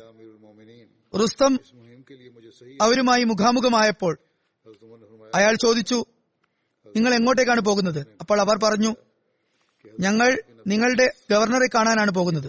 അവർ തമ്മിൽ നീണ്ട സംഭാഷണം നടന്നു. ആ സംഘത്തിലെ അംഗങ്ങൾ പറഞ്ഞു നിങ്ങളുടെ പ്രദേശത്ത് ഞങ്ങൾക്ക് വിജയം ലഭിക്കുമെന്ന് ഞങ്ങളോട് ഞങ്ങളുടെ പ്രവാചകൻ പറഞ്ഞിട്ടുള്ളതാണ്. അത് കേട്ടപ്പോൾ റുസ്തം ഒരു കൊട്ടയിൽ മണ്ണ് വരുത്തിപ്പിക്കുകയും. എന്നിട്ട് ഇതാ ഞങ്ങളുടെ മണ്ണ് നിങ്ങൾ തലയിൽ വെച്ചുകൊള്ളുക എന്ന് പറയുകയും ചെയ്തു. ഹജരത് ഉമർ ബിൻ മാദി കുർബ് പെട്ടെന്ന് തന്നെ മുന്നോട്ട് വന്ന് ആ മണ്ണിന്റെ കൊട്ട എടുക്കുകയും തന്റെ മടിത്തട്ടിൽ അതുമെടുത്ത് പെട്ടെന്ന് പോകുകയും ഇത് നല്ല ശകുനമാണ്. ഞങ്ങൾ എന്തായാലും വിജയിക്കുന്നതാണ്. ഈ ഭൂമി ഞങ്ങൾ കൈയെടുക്കുന്നതാണ് എന്ന് പറഞ്ഞുകൊണ്ട് പോവുകയും ചെയ്തു. എന്നിട്ട് അദ്ദേഹം ഇറാൻ രാജാവിന്റെ സദസ്സിലെത്തി. എന്നിട്ട് രാജാവിനെ ഇസ്ലാമിലേക്ക് ക്ഷണിച്ചു. രാജാവ് വളരെയധികം ദേഷ്യപ്പെടുകയും എന്റെ സദസ്സിൽ നിന്നും പോയിക്കൊള്ളുക എന്ന് പറയുകയും താങ്കൾ ദൂതുമായി വന്നിട്ടില്ലായിരുന്നെങ്കിൽ താങ്കളെ ഇവിടെ വെച്ച് വധിക്കുമായിരുന്നു എന്ന് പറയുകയും ചെയ്യുകയുണ്ടായി. എന്നിട്ട് രാജാവ് റുസ്തമിനോട് ഇവർക്ക് ഒരിക്കലും മറക്കാനാകാത്ത വിധമുള്ള പാഠം പഠിപ്പിക്കണം എന്ന് കൽപ്പിക്കുകയുണ്ടായി. വ്യാഴാഴ്ച ഉച്ചയ്ക്ക് ശേഷം യുദ്ധത്തിന്റെ കാഹളം മുഴങ്ങി സാദർ അല്ലാഹുനു മൂന്ന് തവണ അള്ളാഹു അക്ബർ എന്ന മുദ്രാവാക്യം വിളിച്ചു. തുടർന്ന് യുദ്ധം തുടങ്ങുകയുണ്ടായി. സാദർ അല്ലാഹുനു രോഗിയായിരുന്നു. യുദ്ധ മൈതാനത്തുണ്ടാക്കിയ ഒരു കൊട്ടാരത്തിന്റെ മുകൾ ഭാഗത്ത് ഇരുന്നു കൊണ്ട് അദ്ദേഹം തന്റെ സൈന്യത്തിനുള്ള നിർദ്ദേശങ്ങൾ നൽകുകയായിരുന്നു. ഈ സംഭവത്തെക്കുറിച്ച് ഹസരത്ത് മുസ്ലിമോദ് റഹു വിവരിക്കുന്നുണ്ട്. പറയുന്നു ഹസരത് ഉമർ അല്ലാഹുനുവിന്റെ കാലത്ത് ഖുസ്രു പർവേസിന്റെ പൗത്രനായ യസ്ദ്ഗർദിന്റെ പട്ടാഭിഷേകത്തിനു ശേഷം ഇറാഖിൽ മുസ്ലിങ്ങൾക്കെതിരെയുള്ള യുദ്ധ തയ്യാറെടുപ്പുകൾ തുടങ്ങുകയായി. ഹജരത് ഉമർ അവരെ നേരിടുന്നതിനു വേണ്ടി സാദുബിന് അബി വക്കാസിന്റെ നേതൃത്വത്തിൽ ഒരു സൈന്യത്തെ അയച്ചു. സാദർ അള്ളാഹുനു യുദ്ധത്തിനു വേണ്ടി കാത്സിയയുടെ മൈതാനത്തെ തെരഞ്ഞെടുത്തു. ഉമർ അല്ലാഹുനുഹിന് അതിന്റെ ഒരു രേഖാചിത്രവും അയച്ചു. ഉമർ അല്ലാഹുനു ആ സ്ഥലം ഇഷ്ടപ്പെടുകയും കൂടാതെ യുദ്ധത്തിന് മുന്നോടിയായി താങ്കളുടെ പ്രതിനിധിയായ ഒരു സംഘത്തെ ഇറാൻ രാജാവിന്റെ പക്കൽ അയച്ചുകൊണ്ട് അദ്ദേഹത്തെ ഇസ്ലാമിലേക്ക് ക്ഷണിക്കണമെന്ന് എഴുതി അറിയിക്കുകയും ചെയ്യുകയുണ്ടായി. ഈ കൽപ്പന ശിരസാവഹിച്ചുകൊണ്ട് ഒരു സംഘത്തെ അദ്ദേഹം യൽദ്ഗർദിന്റെ അടുത്തേക്ക് അയച്ചു. ഈ സംഘം ഇറാൻ രാജാവിന്റെ അടുത്തെത്തിയപ്പോൾ അദ്ദേഹം തന്റെ ദ്വിഭാഷിയോട് ഇവരെന്തിനാണ് വന്നത്? എന്ന് ചോദിക്കാൻ പറഞ്ഞു. സംഘത്തലവനായ ഹസരത് നോമാൻ ബിൻ മക്രൻ എഴുന്നേറ്റ് നിന്നുകൊണ്ട് പറഞ്ഞു ഇസ്ലാമിനെ പ്രചരിപ്പിക്കണമെന്ന് ഞങ്ങളോട് ഞങ്ങളുടെ നബി സല്ലാ സ്വലം കൽപ്പിച്ചിട്ടുണ്ട്. അതുപോലെ ലോകത്തുള്ള എല്ലാവരെയും സത്യദീനിലേക്ക് ക്ഷണിക്കണമെന്നും അങ്ങ് ഞങ്ങൾക്ക് കൽപ്പന നൽകിയിട്ടുണ്ട്. ആ കൽപ്പന നിറവേറ്റിക്കൊണ്ട് ഞങ്ങൾ താങ്കളുടെ പക്കൽ വന്നിരിക്കുകയാണ്. താങ്കൾ ഇസ്ലാം മതം സ്വീകരിക്കണം. യസ്ദഗർ ഇത് കേട്ടതും വളരെയധികം കുപിതനായിക്കൊണ്ട് പറഞ്ഞു നിങ്ങൾ പ്രാകൃതരായ ശവന്തീനികളായ ഒരു സമൂഹമാണ്. ദാരിദ്ര്യവും വിശപ്പുമാണ് നിങ്ങൾക്ക് ഈ യുദ്ധത്തിനു വേണ്ടി വരാനുള്ള കാരണമായത് എങ്കിൽ നിങ്ങൾക്ക് തിന്നാനും കുടിക്കാനുമുള്ള എല്ലാ സാധനങ്ങളും ജീവിതകാലം മുഴുവൻ ഉപയോഗിക്കാനായി തൃപ്തിപ്പെടും വിധം ഞാൻ തരാൻ തയ്യാറാണ്. യഥാർത്ഥത്തിൽ യുദ്ധത്തെക്കുറിച്ച് തുടക്കം കുറിച്ചത് അവരായിരുന്നു. എന്നിട്ട് മുസ്ലിങ്ങൾക്ക് എതിരെയാണ് യുദ്ധത്തെക്കുറിച്ചുള്ള ആരോപണം അവർ ഉന്നയിക്കുന്നത്. എന്തായാലും അയാൾ പറയുകയുണ്ടായി നിങ്ങൾക്ക് ഉടുക്കാൻ വസ്ത്രം വേണമെങ്കിൽ അതും ഞാൻ തരാം. ഈ സാധനങ്ങളൊക്കെ എടുത്തുകൊണ്ട് നിങ്ങൾ നിങ്ങളുടെ നാട്ടിലേക്ക് തിരിച്ചു പോവുക.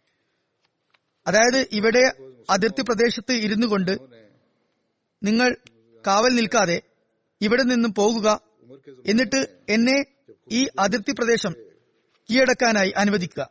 നിങ്ങൾ എന്തിനാണ് യുദ്ധം ചെയ്തുകൊണ്ട് നിങ്ങളുടെ ജീവൻ നഷ്ടത്തിലാക്കുന്നത്?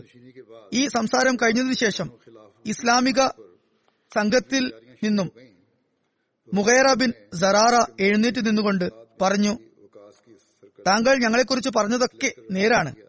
ശരിക്കും ഞങ്ങൾ പ്രാകൃതരായ ശവന്തിനികളായ ഒരു സമൂഹമായിരുന്നു.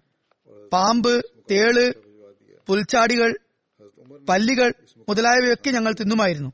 എന്നാൽ അള്ളാഹുവിന്റെ അനുഗ്രഹം ഞങ്ങളിലുണ്ടായി.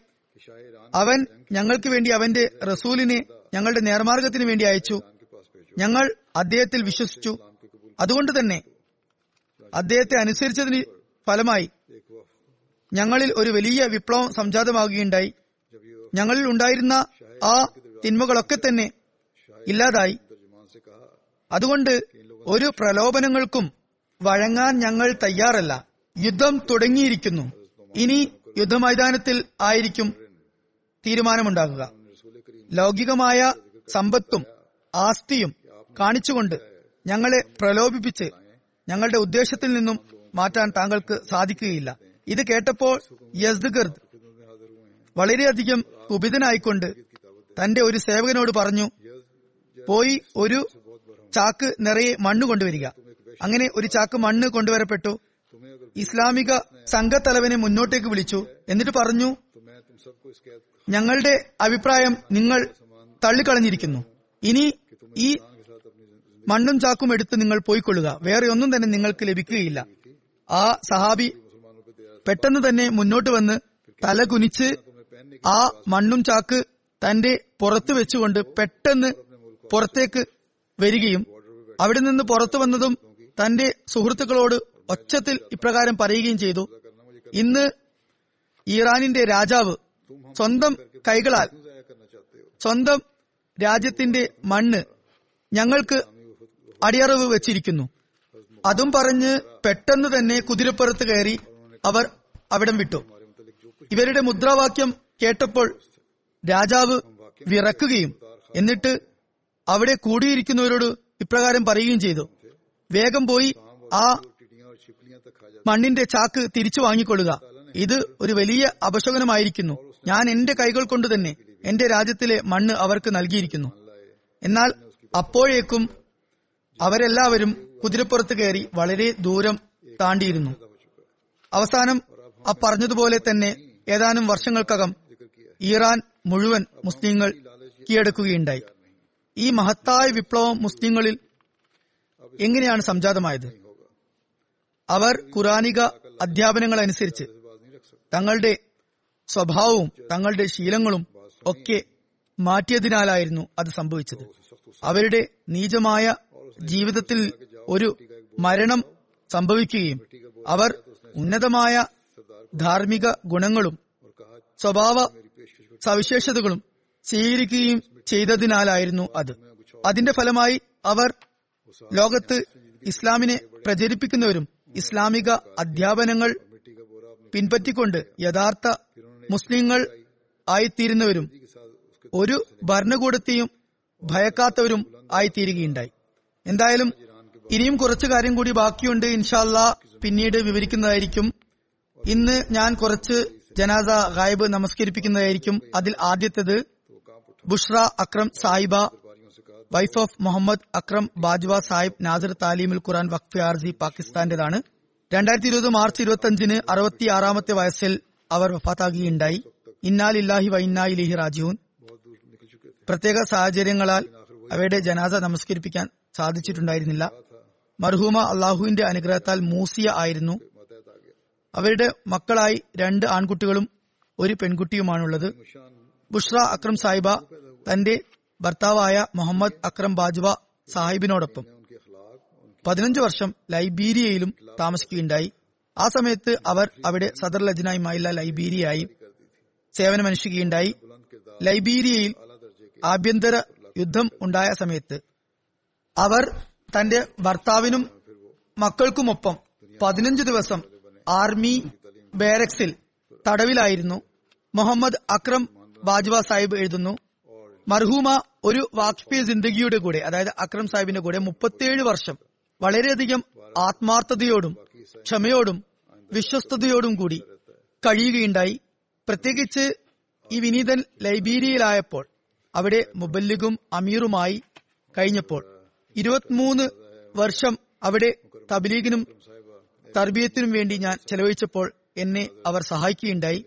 അതിഥികളെ സൽക്കരിക്കുകയും അതുപോലെ ജമാത്തിന്റെ മറ്റു കാര്യങ്ങളിൽ എന്നെ സഹായിക്കുകയും ചെയ്യുമായിരുന്നു. സദർ ലജ്നയുമായുള്ള ലൈബീരിയ ആയി സേവനമനുഷ്ഠിക്കുകയുണ്ടായി. ലൈബീരിയയിൽ പതിനഞ്ച് വർഷം മർഹൂമ താമസിക്കുകയുണ്ടായി.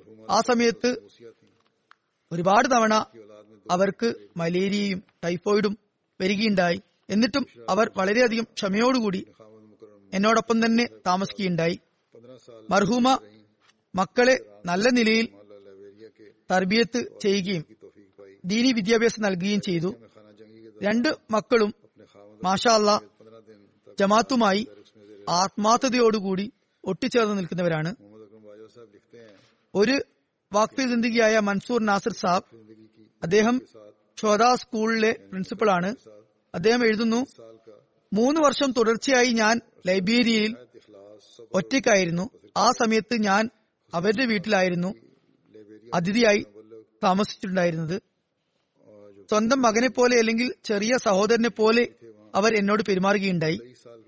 അള്ളാഹു അവരുടെ മക്കൾക്കും അവരുടെ ദ്വാകളുടെ അന്തരവകാശികളാകാനുള്ള തൗഫീക്ക് നൽകുമാറാകട്ടെ. അവരുടെ നന്മകൾ തുടർന്നു കൊണ്ടുപോകാനുള്ള തോഫീക്ക് നൽകുമാറാകട്ടെ. അവരോട് മഹ്ഫിറത്തോടും അതുപോലെ കാരുണ്യത്തോടും കൂടി അള്ളാഹു പെരുമാറുമാറാകട്ടെ. അടുത്ത ജനാസ ഇക്ബാൽ അഹമ്മദ് നാസിർ ബേർക്കോട്ടി കറോണ്ടി ജില്ല ഖേർപൂറിന്റേതാണ് രണ്ടായിരത്തി ഇരുപത് ജൂലൈ പതിനാലിന് എൺപത്തിരണ്ടാമത്തെ വയസ്സിലാണ് അദ്ദേഹം വഫാത്തായത്. ഇന്നാലില്ലാഹി വൈനാലിഹി റാജിഹൂൻ അദ്ദേഹത്തിന്റെ മകൻ അക്ബർ അഹമ്മദ് താഹിർ സാഹിബ് ബുർക്കിനോ ഫാസയിൽ മൊബല്ലിഗാണ്. അദ്ദേഹം എഴുതുന്നു മിയ നൂർ മുഹമ്മദ് സാബ് എന്ന ഹജറത്ത് മസീം ഇസ്ലാമിന്റെ സഹാബിയുടെ മകനായിരുന്നു അദ്ദേഹം. അതുപോലെ മിയ ഇമാമുദ്ദീൻ സാഹിബ് എന്ന മസീം ഇസ്ലാമിന്റെ സഹാബിയുടെ പൗത്രനുമായിരുന്നു. അതുപോലെ മിയ പീർ മുഹമ്മദ് സാഹിബ് അതുപോലെ ഹാഫിസ് മുഹമ്മദ് ഇസാഖ് സാഹിബ് എന്നീ മസീം ഇസ്ലാമിന്റെ സഹാബാക്കളുടെ സഹോദര പുത്രനുമായിരുന്നു അദ്ദേഹം. ജമാത്തിന്റെ സേവനങ്ങൾക്കായി വളരെയധികം മുന്നോട്ട് വന്നിരുന്ന ഒരു ദീർഘകാലം സെക്രട്ടറിമാലായി സേവനമനുഷ്ഠിച്ചിരുന്ന ഒരു വ്യക്തിയായിരുന്നു. അൻസാറുല്ലായുടെ ജയിമുമായിരുന്നു ഇമാമു സലാത്തുമായിരുന്നു മൊറബി അത്ഫാലുമായിരുന്നു. പറയുന്നു ഞാൻ ചെറുപ്പം മുതലേ അദ്ദേഹത്തെ ഒരു ഡിബ്ബ നിറച്ചും പൈസ ശേഖരിക്കുന്നതായി കാണാറുണ്ടായിരുന്നു. ചോദിക്കുമ്പോൾ പറയുമായിരുന്നു സമയത്ത് തന്നെ ചന്ത നൽകാനായി പണം സ്വരൂപിക്കുന്നതാണിത് എന്ന്. വളരെയധികം ആവേശത്തോടും താല്പര്യത്തോടും കൂടി തബ്ലീഗ് ചെയ്യുമായിരുന്നു. അദ്ദേഹം മുഖേന ഒരുപാട് പേർ ജമാത്തിൽ വന്നു ചേരുകയുണ്ടായി. ഒരുപാട് ദുവാ ചെയ്യുന്ന നമസ്കാരം നോമ്പ് തുടങ്ങിയ കാര്യങ്ങളിൽ കൃത്യനിഷ്ഠത പാലിക്കുന്ന താജ് നമസ്കരിക്കുന്ന ഒരു വ്യക്തിയായിരുന്നു. ഇദ്ദേഹം ബുർക്കിനോഫാസയിലായിരുന്നു പറയുന്നു വളരെയധികം നിർബന്ധത്തിന് ശേഷം രണ്ടായിരത്തി പതിനാറിലാണ് അദ്ദേഹം ബുർക്കിനോഫാസയിൽ വന്നത്. ആ സമയത്ത് ഉണ്ടായ ജമാത്തിന്റെ ജലസകളിലും ഇസ്തിമകളിലും ഒക്കെ തന്നെ അദ്ദേഹം പങ്കെടുക്കുകയും വളരെ ആവേശത്തോടുകൂടി നാര മുദ്രാവാക്യം വിളിക്കുകയും ചെയ്യുമായിരുന്നു. അങ്ങനെ സദസ്സിലുണ്ടായ എല്ലാവരിലേക്കും അദ്ദേഹം ആവേശം പകരുമായിരുന്നു. പാകിസ്ഥാനിൽ ദീർഘകാലമായി ജമാത്തിന്റെ ജലസകളൊന്നും തന്നെ നടക്കാത്ത കാരണത്താൽ ആ ഒരു കുറവ് എപ്പോഴും അദ്ദേഹത്തിനുണ്ടായിരുന്നു. അദ്ദേഹത്തിന്റെ സംതൃപ്ത കുടുംബത്തിൽ അദ്ദേഹത്തിന്റെ ഭാര്യയായ ബഷീറ ബേഗം സാഹിബെ കൂടാതെ മൂന്ന് ആൺമക്കളും മൂന്ന് പെൺകുട്ടികളുമാണുള്ളത്. അമീർ missionary in charge Burkina Faso എഴുതുന്നു. അദ്ദേഹത്തിന് ഭാഷയുടെ പ്രശ്നമുണ്ടായിരുന്നു. അതായത് ബുർക്കിന ഫാസോയിൽ വന്നപ്പോൾ അവിടെ ഫ്രഞ്ചാണ് ഭാഷയായിട്ടുള്ളത്. എന്നാൽ അദ്ദേഹത്തിന്റെ സ്നേഹത്തിന്റെ ഭാഷ എല്ലാവർക്കും മനസ്സിലാകുമായിരുന്നു. എല്ലാവരോടും വളരെയധികം സ്നേഹത്തോടെ അദ്ദേഹം പെരുമാറിയിരുന്നു. എല്ലാവരും അദ്ദേഹത്തിൽ പെട്ടെന്ന് തന്നെ ആകൃഷ്ടരാകുമായിരുന്നു. അദ്ദേഹം വഫാത്തായപ്പോൾ അവിടെയുള്ള പ്രാദേശികരായ ആളുകൾ പോലും വളരെയധികം സ്നേഹത്തോടെ അദ്ദേഹത്തെ സ്മരിക്കുകയുണ്ടായി. എഴുതുന്നു ഞങ്ങളുടെ നാഷണൽ സെക്രട്ടറി ഷാദ് ബാപ്പിന സാഹിബ് അദ്ദേഹത്തിന്റെ ഫോട്ടോ ഷെയർ ചെയ്തുകൊണ്ട് ഇപ്രകാരം വഫാത്തിന് ശേഷം എഴുതുകയുണ്ടായി. ബുർക്കിന ഫാസയിൽ അദ്ദേഹം താമസിച്ച സമയത്ത് എനിക്കറിയാം അദ്ദേഹം ഒരു മഹാനായ അഹമ്മദിയായിരുന്നു. അള്ളാഹു മർഹൂമിനോട് മഹഫിറത്തോടും അതുപോലെ കാരണത്തോടും കൂടി പെരുമാറുമാറാകട്ടെ. അദ്ദേഹത്തിന്റെ മക്കൾക്കും അദ്ദേഹത്തിന്റെ ദ്വാകളുടെ അനന്തരാവകാശികളാകാനുള്ള തൗഫീഖ് നൽകുമാറാകട്ടെ. അദ്ദേഹത്തിന്റെ മകൻ അവിടെ മുറബിയാണ് അദ്ദേഹത്തിന് ജനാസയിൽ പങ്കെടുക്കാൻ സാധിച്ചിട്ടില്ല. മൂന്നാമത്തെ ജനാസ ഫാത്തിമ ഫഹീദ സാഹിബയുടേതാണ്. അവർ മുഹമ്മദ് ഇബ്രാഹിം സാഹിബിന്റെ ഭാര്യയാണ്. മൂലിയ ജട്ട ജില്ലാ കോട്ട്ലി ആസാദ് കാശ്മീർ വാസിയാണ്. രണ്ടായിരത്തി ഇരുപത് ജൂലൈ പതിനെട്ടിന് എഴുപത്തിരണ്ടാമത്തെ വയസ്സിലാണ്. ഒരുപാട് കാലത്തെ അസുഖത്തിന് ശേഷം അവർ വഫാത്തായത് ഇന്നാലില്ലാഹി വൈനാലി രാജുവിൻ ആയിരത്തി തൊള്ളായിരത്തി നാൽപ്പത്തിനാലിൽ അവയുടെ പിതാവ് ബയ്യത്ത് ചെയ്ത് വരികയുണ്ടായി. അദ്ദേഹത്തിന്റെ പേര് നേക് മുഹമ്മദ് എന്നാണ് കാലേഖാൻ എന്നാണ് അറിയപ്പെട്ടിരുന്നത്. ഭയത്തിന് മുമ്പ് അദ്ദേഹം ഒരു സ്വപ്നം കാണുകയുണ്ടായി. അതായത് ഏതോ ഒരു മഹാനായ വ്യക്തിയെ കാണാൻ അദ്ദേഹം പോവുകയാണ്. ആ മഹാനെ കണ്ടതും അദ്ദേഹം ഓടിച്ചെന്ന് അദ്ദേഹത്തെ ആലിംഗനം ചെയ്തു. ആ മഹാൻ കാലേഖാൻ സാഹിബിനോട് പറഞ്ഞു താങ്കൾ എപ്പോഴാണ് ഞങ്ങളുടെ അടുത്ത് വരുന്നത്? അപ്പോൾ കാലേഖാൻ സാഹിബ് പറഞ്ഞു ഞാൻ ഇതാ വന്നു കഴിഞ്ഞല്ലോ. പിന്നീട് ഒരു വ്യക്തിയുടെ അടുത്ത് ഖലീഫത്തുൽ മസീദ് സാനി റലാഹുനുവിന്റെ ഫോട്ടോ അദ്ദേഹം കണ്ടപ്പോൾ താൻ സ്വപ്നത്തിൽ കണ്ട ആ മഹാൻ ഇദ്ദേഹമാണ് എന്ന് അദ്ദേഹം മനസ്സിലാക്കുകയും കത്തെഴുതിക്കൊണ്ട് ബയ്യത്ത് ചെയ്യുകയും ചെയ്തു. അദ്ദേഹത്തിന്റെ ഭയത്തിന് ശേഷം അദ്ദേഹത്തിന്റെ ഭാര്യ എഴുതുന്നു.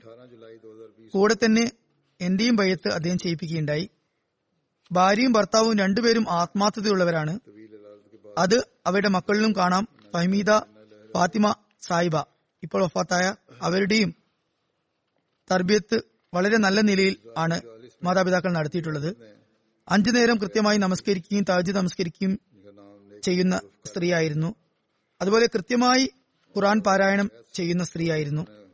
അവരുടെ മക്കൾ പറയുന്നു മിക്ക രാത്രികളിലും അവർ എഴുന്നേറ്റുകൊണ്ട് കരഞ്ഞ് ദുവാ ചെയ്യുന്നതായി ഞങ്ങൾ കണ്ടിട്ടുണ്ട്. സ്ത്രീകൾക്ക് ജുമ നമസ്കരിക്കാൻ അനുവാദമുള്ള ആ സമയത്ത് ഒരു മണിക്കൂർ മുമ്പ് അവർ ജുമാക്ക് വേണ്ടി വരികയും നഫലുകളും ദുവാകളും ചെയ്തുകൊണ്ടിരിക്കുകയും ചെയ്യുമായിരുന്നു. വളരെയധികം ധൈര്യവതിയായ അതുപോലെ ക്ഷമാശീലിയായ സ്ത്രീയായിരുന്നു. അവരുടെ ഭർത്താവ് ആയിരത്തി തൊള്ളായിരത്തി അറുപത്തി അഞ്ചിലും ആയിരത്തി തൊള്ളായിരത്തി എഴുപത്തി ഒന്നിലും ഉണ്ടായ യുദ്ധത്തിൽ രണ്ടു തവണ അറസ്റ്റ് ചെയ്യപ്പെടുകയുണ്ടായി. ആദ്യ ഘട്ടത്തിൽ ഒരു നീണ്ട കാലം അവരുടെ ഭർത്താവിനെ കുറിച്ച് അദ്ദേഹം ജീവിച്ചിരിപ്പുണ്ടോ എന്ന് പോലും അറിയാത്ത അവസ്ഥയായിരുന്നു. അദ്ദേഹം ഷെയ്ദാക്കപ്പെട്ടു എന്ന് കരുതി ജനാസ ഗായബ് പോലും നമസ്കരിക്കപ്പെട്ടു. എന്നിട്ടും അവർ വളരെയധികം ധൈര്യത്തോടുകൂടി നിലകൊള്ളുകയും തന്റെ ഭർത്താവ് ജീവിച്ചിരിപ്പുണ്ട് എന്തായാലും തിരിച്ചു വരികയും ചെയ്യും എന്ന് വിശ്വസിക്കുകയും ചെയ്തു. അവസാനം അള്ളാഹുവിന്റെ അനുഗ്രഹത്താൽ അവരുടെ ഭർത്താവ് തിരിച്ചു വന്നു ജയിൽ മോചിതനായി. മർഹൂമയുടെ സന്തപ്ത കുടുംബത്തിൽ ഭർത്താവായ മുഹമ്മദ് ഇബ്രാഹിം സാവിനെ കൂടാതെ നാല് ആൺകുട്ടികളും രണ്ട് പെൺകുട്ടികളുമാണുള്ളത്. മൂന്ന് ആൺകുട്ടികളും വാക്തി ദന്തികയാണ് മുഹമ്മദ് ജാവേദ് സാബ് സീംബിയയിൽ മൊബല്ലിഗായി സേവനമനുഷ്ഠിക്കുന്നു. മാതാവ് മരണപ്പെട്ടിട്ടും പാകിസ്ഥാനിലേക്ക് വരാൻ അദ്ദേഹത്തിന് സാധിച്ചിട്ടില്ല. മർഹൂമയ്ക്ക് അള്ളാഹു കരുണ ചൊരിയുമാറാകട്ടെ മഹഫ്രത്തോടുകൂടി പെരുമാറുമാറാകട്ടെ. അവരുടെ മക്കൾക്കും അവരുടെ നന്മകൾ തുടരാനുള്ള തൗഫീക്ക് നൽകുമാറാകട്ടെ. അടുത്ത ജനാസ മുഹമ്മദ് അൻവർ സാഹിബ് ഹൈദരാബാദിയുടേതാണ്. മെയ് ഇരുപത്തിരണ്ടിന് തൊണ്ണൂറ്റിനാലാമത്തെ വയസ്സിൽ അദ്ദേഹം വഫാത്താകുകയുണ്ടായി. ഇന്നാലില്ലാഹി വൈനാലി റാജിഹുൻ അദ്ദേഹത്തിന്റെ കുടുംബത്തിൽ അദ്ദേഹത്തിന്റെ പിതാമഹനായ ഷെയ്ഖ് ദാവൂദ് അഹമ്മദ് സാബ് വഴിയാണ് അഹമ്മദിയത്ത് ആദ്യമായി വന്നത്. അദ്ദേഹത്തിന്റെ പിതാവ് മക്കളുടെ ചെറുപ്രായത്തിൽ തന്നെ പഠനാർത്ഥം രണ്ടു മക്കളെയും അതായത് മുഹമ്മദ് അഹമ്മദ് അൻവർ സാഹിബിനെയും മജീദ് അഹമ്മദ് സാഹിബിനെയും കാദിയാനിലേക്ക് അയക്കുകയുണ്ടായി. കാദിയാനിൽ മിനാരത്തിൽ മസീഹിൽ ബാങ്ക് കൊടുക്കാനുള്ള സൗഭാഗ്യവും അദ്ദേഹത്തിന് ലഭിക്കുകയുണ്ടായി. മുഹമ്മദ് അഹമ്മദ് സാഹിബ് തുടക്കം മുതൽക്ക് തന്നെ ഖലീഫത്തുൽ മസീദ് സാനി റലാഹു അൻഹുവിന്റെ ഒപ്പം സമയം ചെലവഴിക്കുന്ന വ്യക്തിയായിരുന്നു. പാർട്ടീഷന് ശേഷവും സാനിയുടെ കൂടെ അദ്ദേഹം റബുയിലേക്ക് വരികയുണ്ടായി. തുടർന്ന് ഖലീഫുൽ മസി സാലിസ് റഹ്മുല്ലാവുവിന്റെ കൂടെ ഡ്രൈവറായും അദ്ദേഹം സേവനമനുഷ്ഠിക്കുകയുണ്ടായി. പിന്നീട് അദ്ദേഹം തന്റെ വിദ്യാഭ്യാസം പൂർത്തിയാക്കുകയും ഫിസിക്കൽ എഡ്യൂക്കേഷനിൽ ഡിപ്ലോമ എടുക്കുകയും തുടർന്ന് ഉറുദുവിലും ഇസ്ലാമിക് സ്റ്റഡീസിലും എം എ എടുക്കുകയും ചെയ്തു. ശേഷം താലിം ഇസ്ലാം കോളേജിൽ ഒരു നീണ്ടകാലം അദ്ദേഹം സേവനമനുഷ്ഠിച്ചു. എഴുപത്തിമൂന്ന് മുതൽ എഴുപത്തി ആറ് വരെ മൂന്ന് വർഷം വഖഫ് ചെയ്തുകൊണ്ട് അദ്ദേഹം ഗാംബിയയിലേക്ക് പോയി. എഴുപത്തെട്ട് മുതൽ എൺപത്തി ആറ് വരെ നൈജീരിയയിൽ വിമൻസ് കോളേജിൽ അദ്ദേഹം ഇസ്ലാമിക് സ്റ്റഡീസിന്റെ ടീച്ചറായിരുന്നു. എൺപത്തിരണ്ടിൽ പാകിസ്ഥാനിൽ നിന്നും ജർമ്മനിയിലേക്ക് ഹിജ്രത്ത് ചെയ്തു പോവുകയുണ്ടായി. രണ്ടായിരത്തി ഒമ്പതിൽ അവിടെ നിന്നും യു കെയിലേക്ക് വന്നു. എന്നിട്ട് അവിടെ തന്നെ പിന്നീട് കാലം കഴിച്ചുകൂട്ടി. മർഹൂമിന് നാല് ആൺകുട്ടികളും രണ്ട് പെൺകുട്ടികളുമാണ് ഉള്ളത് എല്ലാവരും വിവാഹിതരാണ്. കസാബോർഡ് ജർമ്മനിയുടെ നായബ് സദറായിരുന്നു. അതുപോലെ ജർമ്മനി ജമാത്തിന്റെ നായബ് ഓഡിറ്ററുമായിരുന്നു ഒരു സമയത്ത്. അദ്ദേഹത്തിന്റെ മകൾ അമത്തുൽ മജീദ് സാഹിബ പറയുന്നു എന്റെ പിതാവ് ദ്വാകളുടെ ഒരു ഖജനാവായിരുന്നു.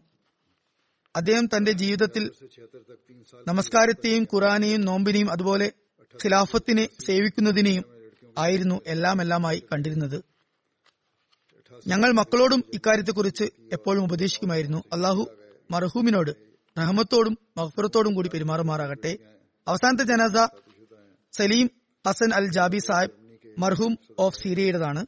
ജൂൺ മുപ്പതിന് തൊണ്ണൂറ്റി രണ്ടാമത്തെ വയസ്സിലാണ് അദ്ദേഹം വഫാത്തായത്. ഇന്നാലില്ലാഹി വൈനാലി റാജുൻ അദ്ദേഹത്തിന്റെ മകൾ ലുബന അൽ ജാബി സായിബ അതുപോലെ തന്നെ പേരക്കുട്ടിയായ Hibatul Jabi Sahiba wife of doctor Bilal Tahir Sahib ഇവിടെ യു കെയിലാണ് താമസിക്കുന്നത്. അവർ പറയുന്നു സലീം ജാബി സാഹിബ് ആയിരത്തി തൊള്ളായിരത്തി ഇരുപത്തി എട്ട് ഡിസംബറിലാണ് ജനിച്ചത് ഡമാസ്കസിൽ. പതിനെട്ടാമത്തെ വയസ്സിൽ ഒരു സാധാരണക്കാരനായ കർഷകനായ അഹമ്മദിയായ അബൂ സാഹിബ് സാഹിബ് വഴിയാണ് അദ്ദേഹത്തിന് അതായത് ജാബി സാഹിബിന് അഹമ്മദിയത്തെക്കുറിച്ച് അറിയാൻ സാധിച്ചത്. തുടർന്ന് ജാബി സാഹിബ് ഇസ്തിഹാറ ചെയ്യുകയും സ്വപ്നത്തിൽ ഹജരത്ത് മസീമുദ് അലി ഇസ്ലാമിനെ കാണുകയും സ്വപ്നത്തിൽ തന്നെ ബയത്ത് ചെയ്യുകയും ചെയ്തു. ശേഷം അബൂ സഹബ് സാഹിബ് അദ്ദേഹത്തിന് ഇസ്ലാം മത തത്വജ്ഞാനത്തിന്റെ അറബി തർജമ നൽകി. ആ പുസ്തകത്തിൽ ഹജരത് മസീം ഇസ്ലാമിന്റെ ചിത്രം കണ്ടപ്പോൾ ആ സമയത്ത് ജമാഅത്ത് അഹമ്മദിയ ഷാമിന്റെ അമീറായ മുനീറുൽ ഹസനി സാബിന്റെ അടുത്ത് പോയി ബയ്യത്ത് ചെയ്യുകയുണ്ടായി. അദ്ദേഹത്തിന്റെ കുടുംബത്തിന്റെ ഭാഗത്തു നിന്നും പ്രത്യേകിച്ച് പിതാവിന്റെ ഭാഗത്തു നിന്നും ഒരുപാട് എതിർപ്പ് അദ്ദേഹത്തിന് നേരിടേണ്ടി വന്നു. എന്നാലും അദ്ദേഹം സ്ഥിരചിത്തനായി നിലകൊണ്ടു. ഖലീഫുൽ മസീദ് സാനിയുടെ കാലത്ത് അദ്ദേഹത്തിന് പാകിസ്ഥാനിലേക്ക് പോകാൻ സാധിച്ചു. അവിടെ മുസ്ലിം മഹദൂർ അല്ലാഹുനുഹുന്റെ തണലിൽ കീഴിൽ അദ്ദേഹം റബുവയിൽ താമസിച്ചു. അവിടെ തന്നെ ദീനി വിദ്യാഭ്യാസം നേടി. ഉറുദു ഭാഷയും പഠിച്ചു. ഭരത് മുസ്ലിമോദ് റഹ്ലാൻഹു നിർദ്ദേശപ്രകാരം പാകിസ്ഥാനിൽ തന്നെ അദ്ദേഹം വിവാഹം കഴിച്ചു.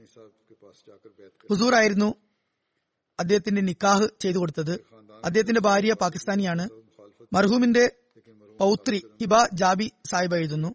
ഞങ്ങളുടെ പിതാമഹൻ എപ്പോഴും ഞങ്ങളെ തർബിയത്ത് കാര്യത്തിൽ ഉപദേശിക്കുകയും അതുപോലെ തർബിയത്തിനും താലീമിനും വേണ്ടി ഞങ്ങളോടൊപ്പം സമയം ചെലവഴിക്കുകയും ചെയ്യുമായിരുന്നു.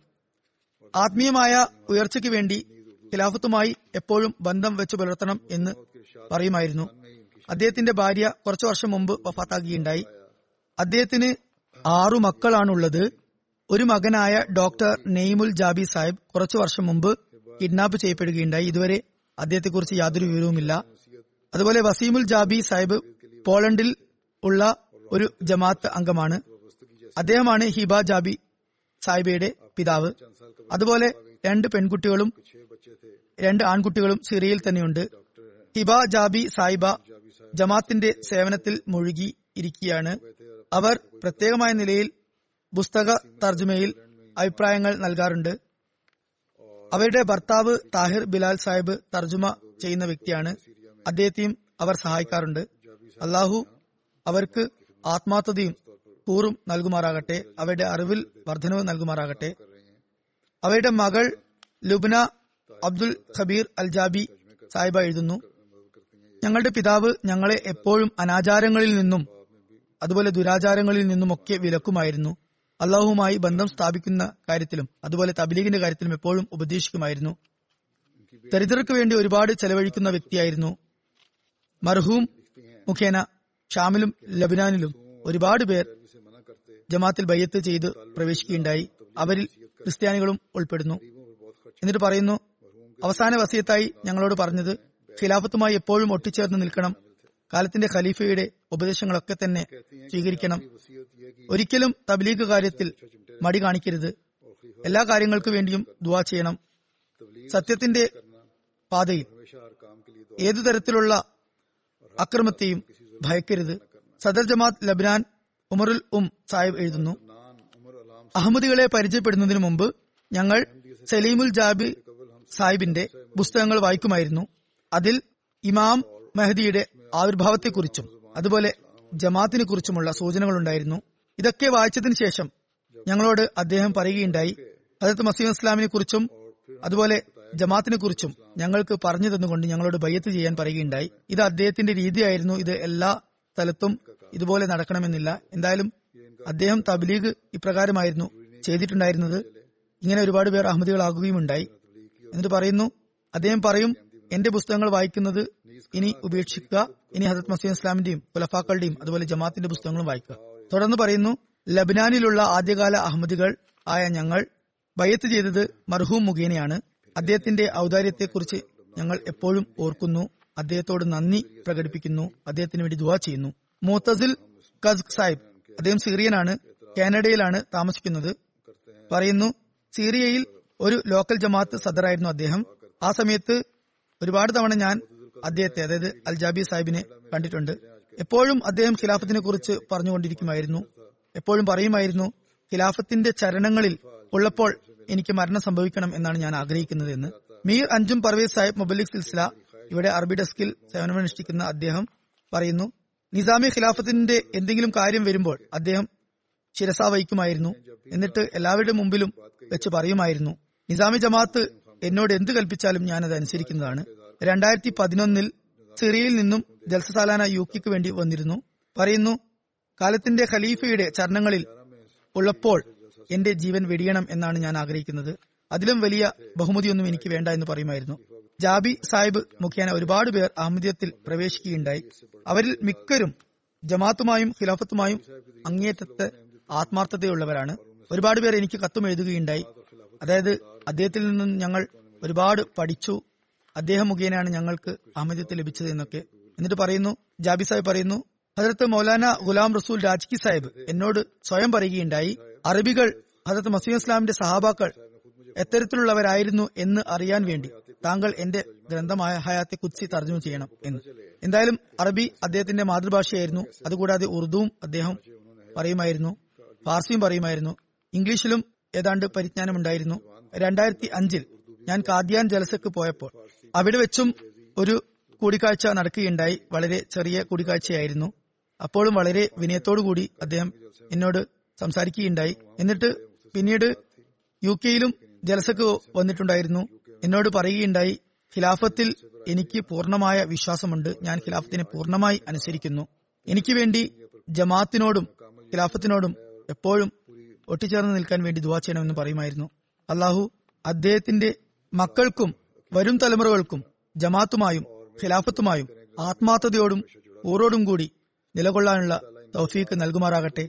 അദ്ദേഹത്തിന് മഹഫിറത്തും റഹ്മത്തും നൽകുമാറാകട്ടെ ഞാൻ പറഞ്ഞതുപോലെ ഇതിനുശേഷം ജുമാ നമസ്കാരത്തിന് ശേഷം ഞാൻ ഇവരുടെ ജനാസ ഗായബും നമസ്കരിപ്പിക്കുന്നതായിരിക്കും अब जुमे की नमाज के बाद जैसा कि मैंने कहा शायद नहीं कहा था लेकिन बारह जुमे की नमाज के बाद इनका सबका जनाजा जनाजा का अदा करूंगा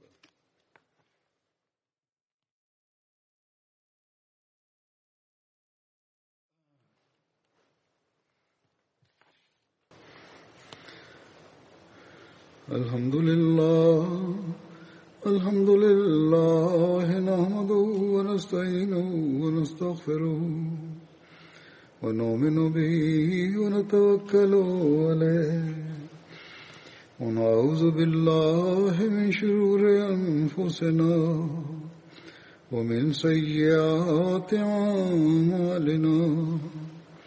من يهده الله فلا مضل له ومن يضلل فلا هادي له. ونشهد أن لا إله إلا الله. ونشهد أن محمدا عبده ورسوله. عباد الله رحمكم الله. إن الله يأمر بالعدل واللسان. وإيتاء ذي القربى. وينهى عن الفحشاء والمنكر والبغي. يعظكم لعلكم تذكرون. اذكروا الله يذكركم وادعوه يستجب لكم ولذكر الله أكبر.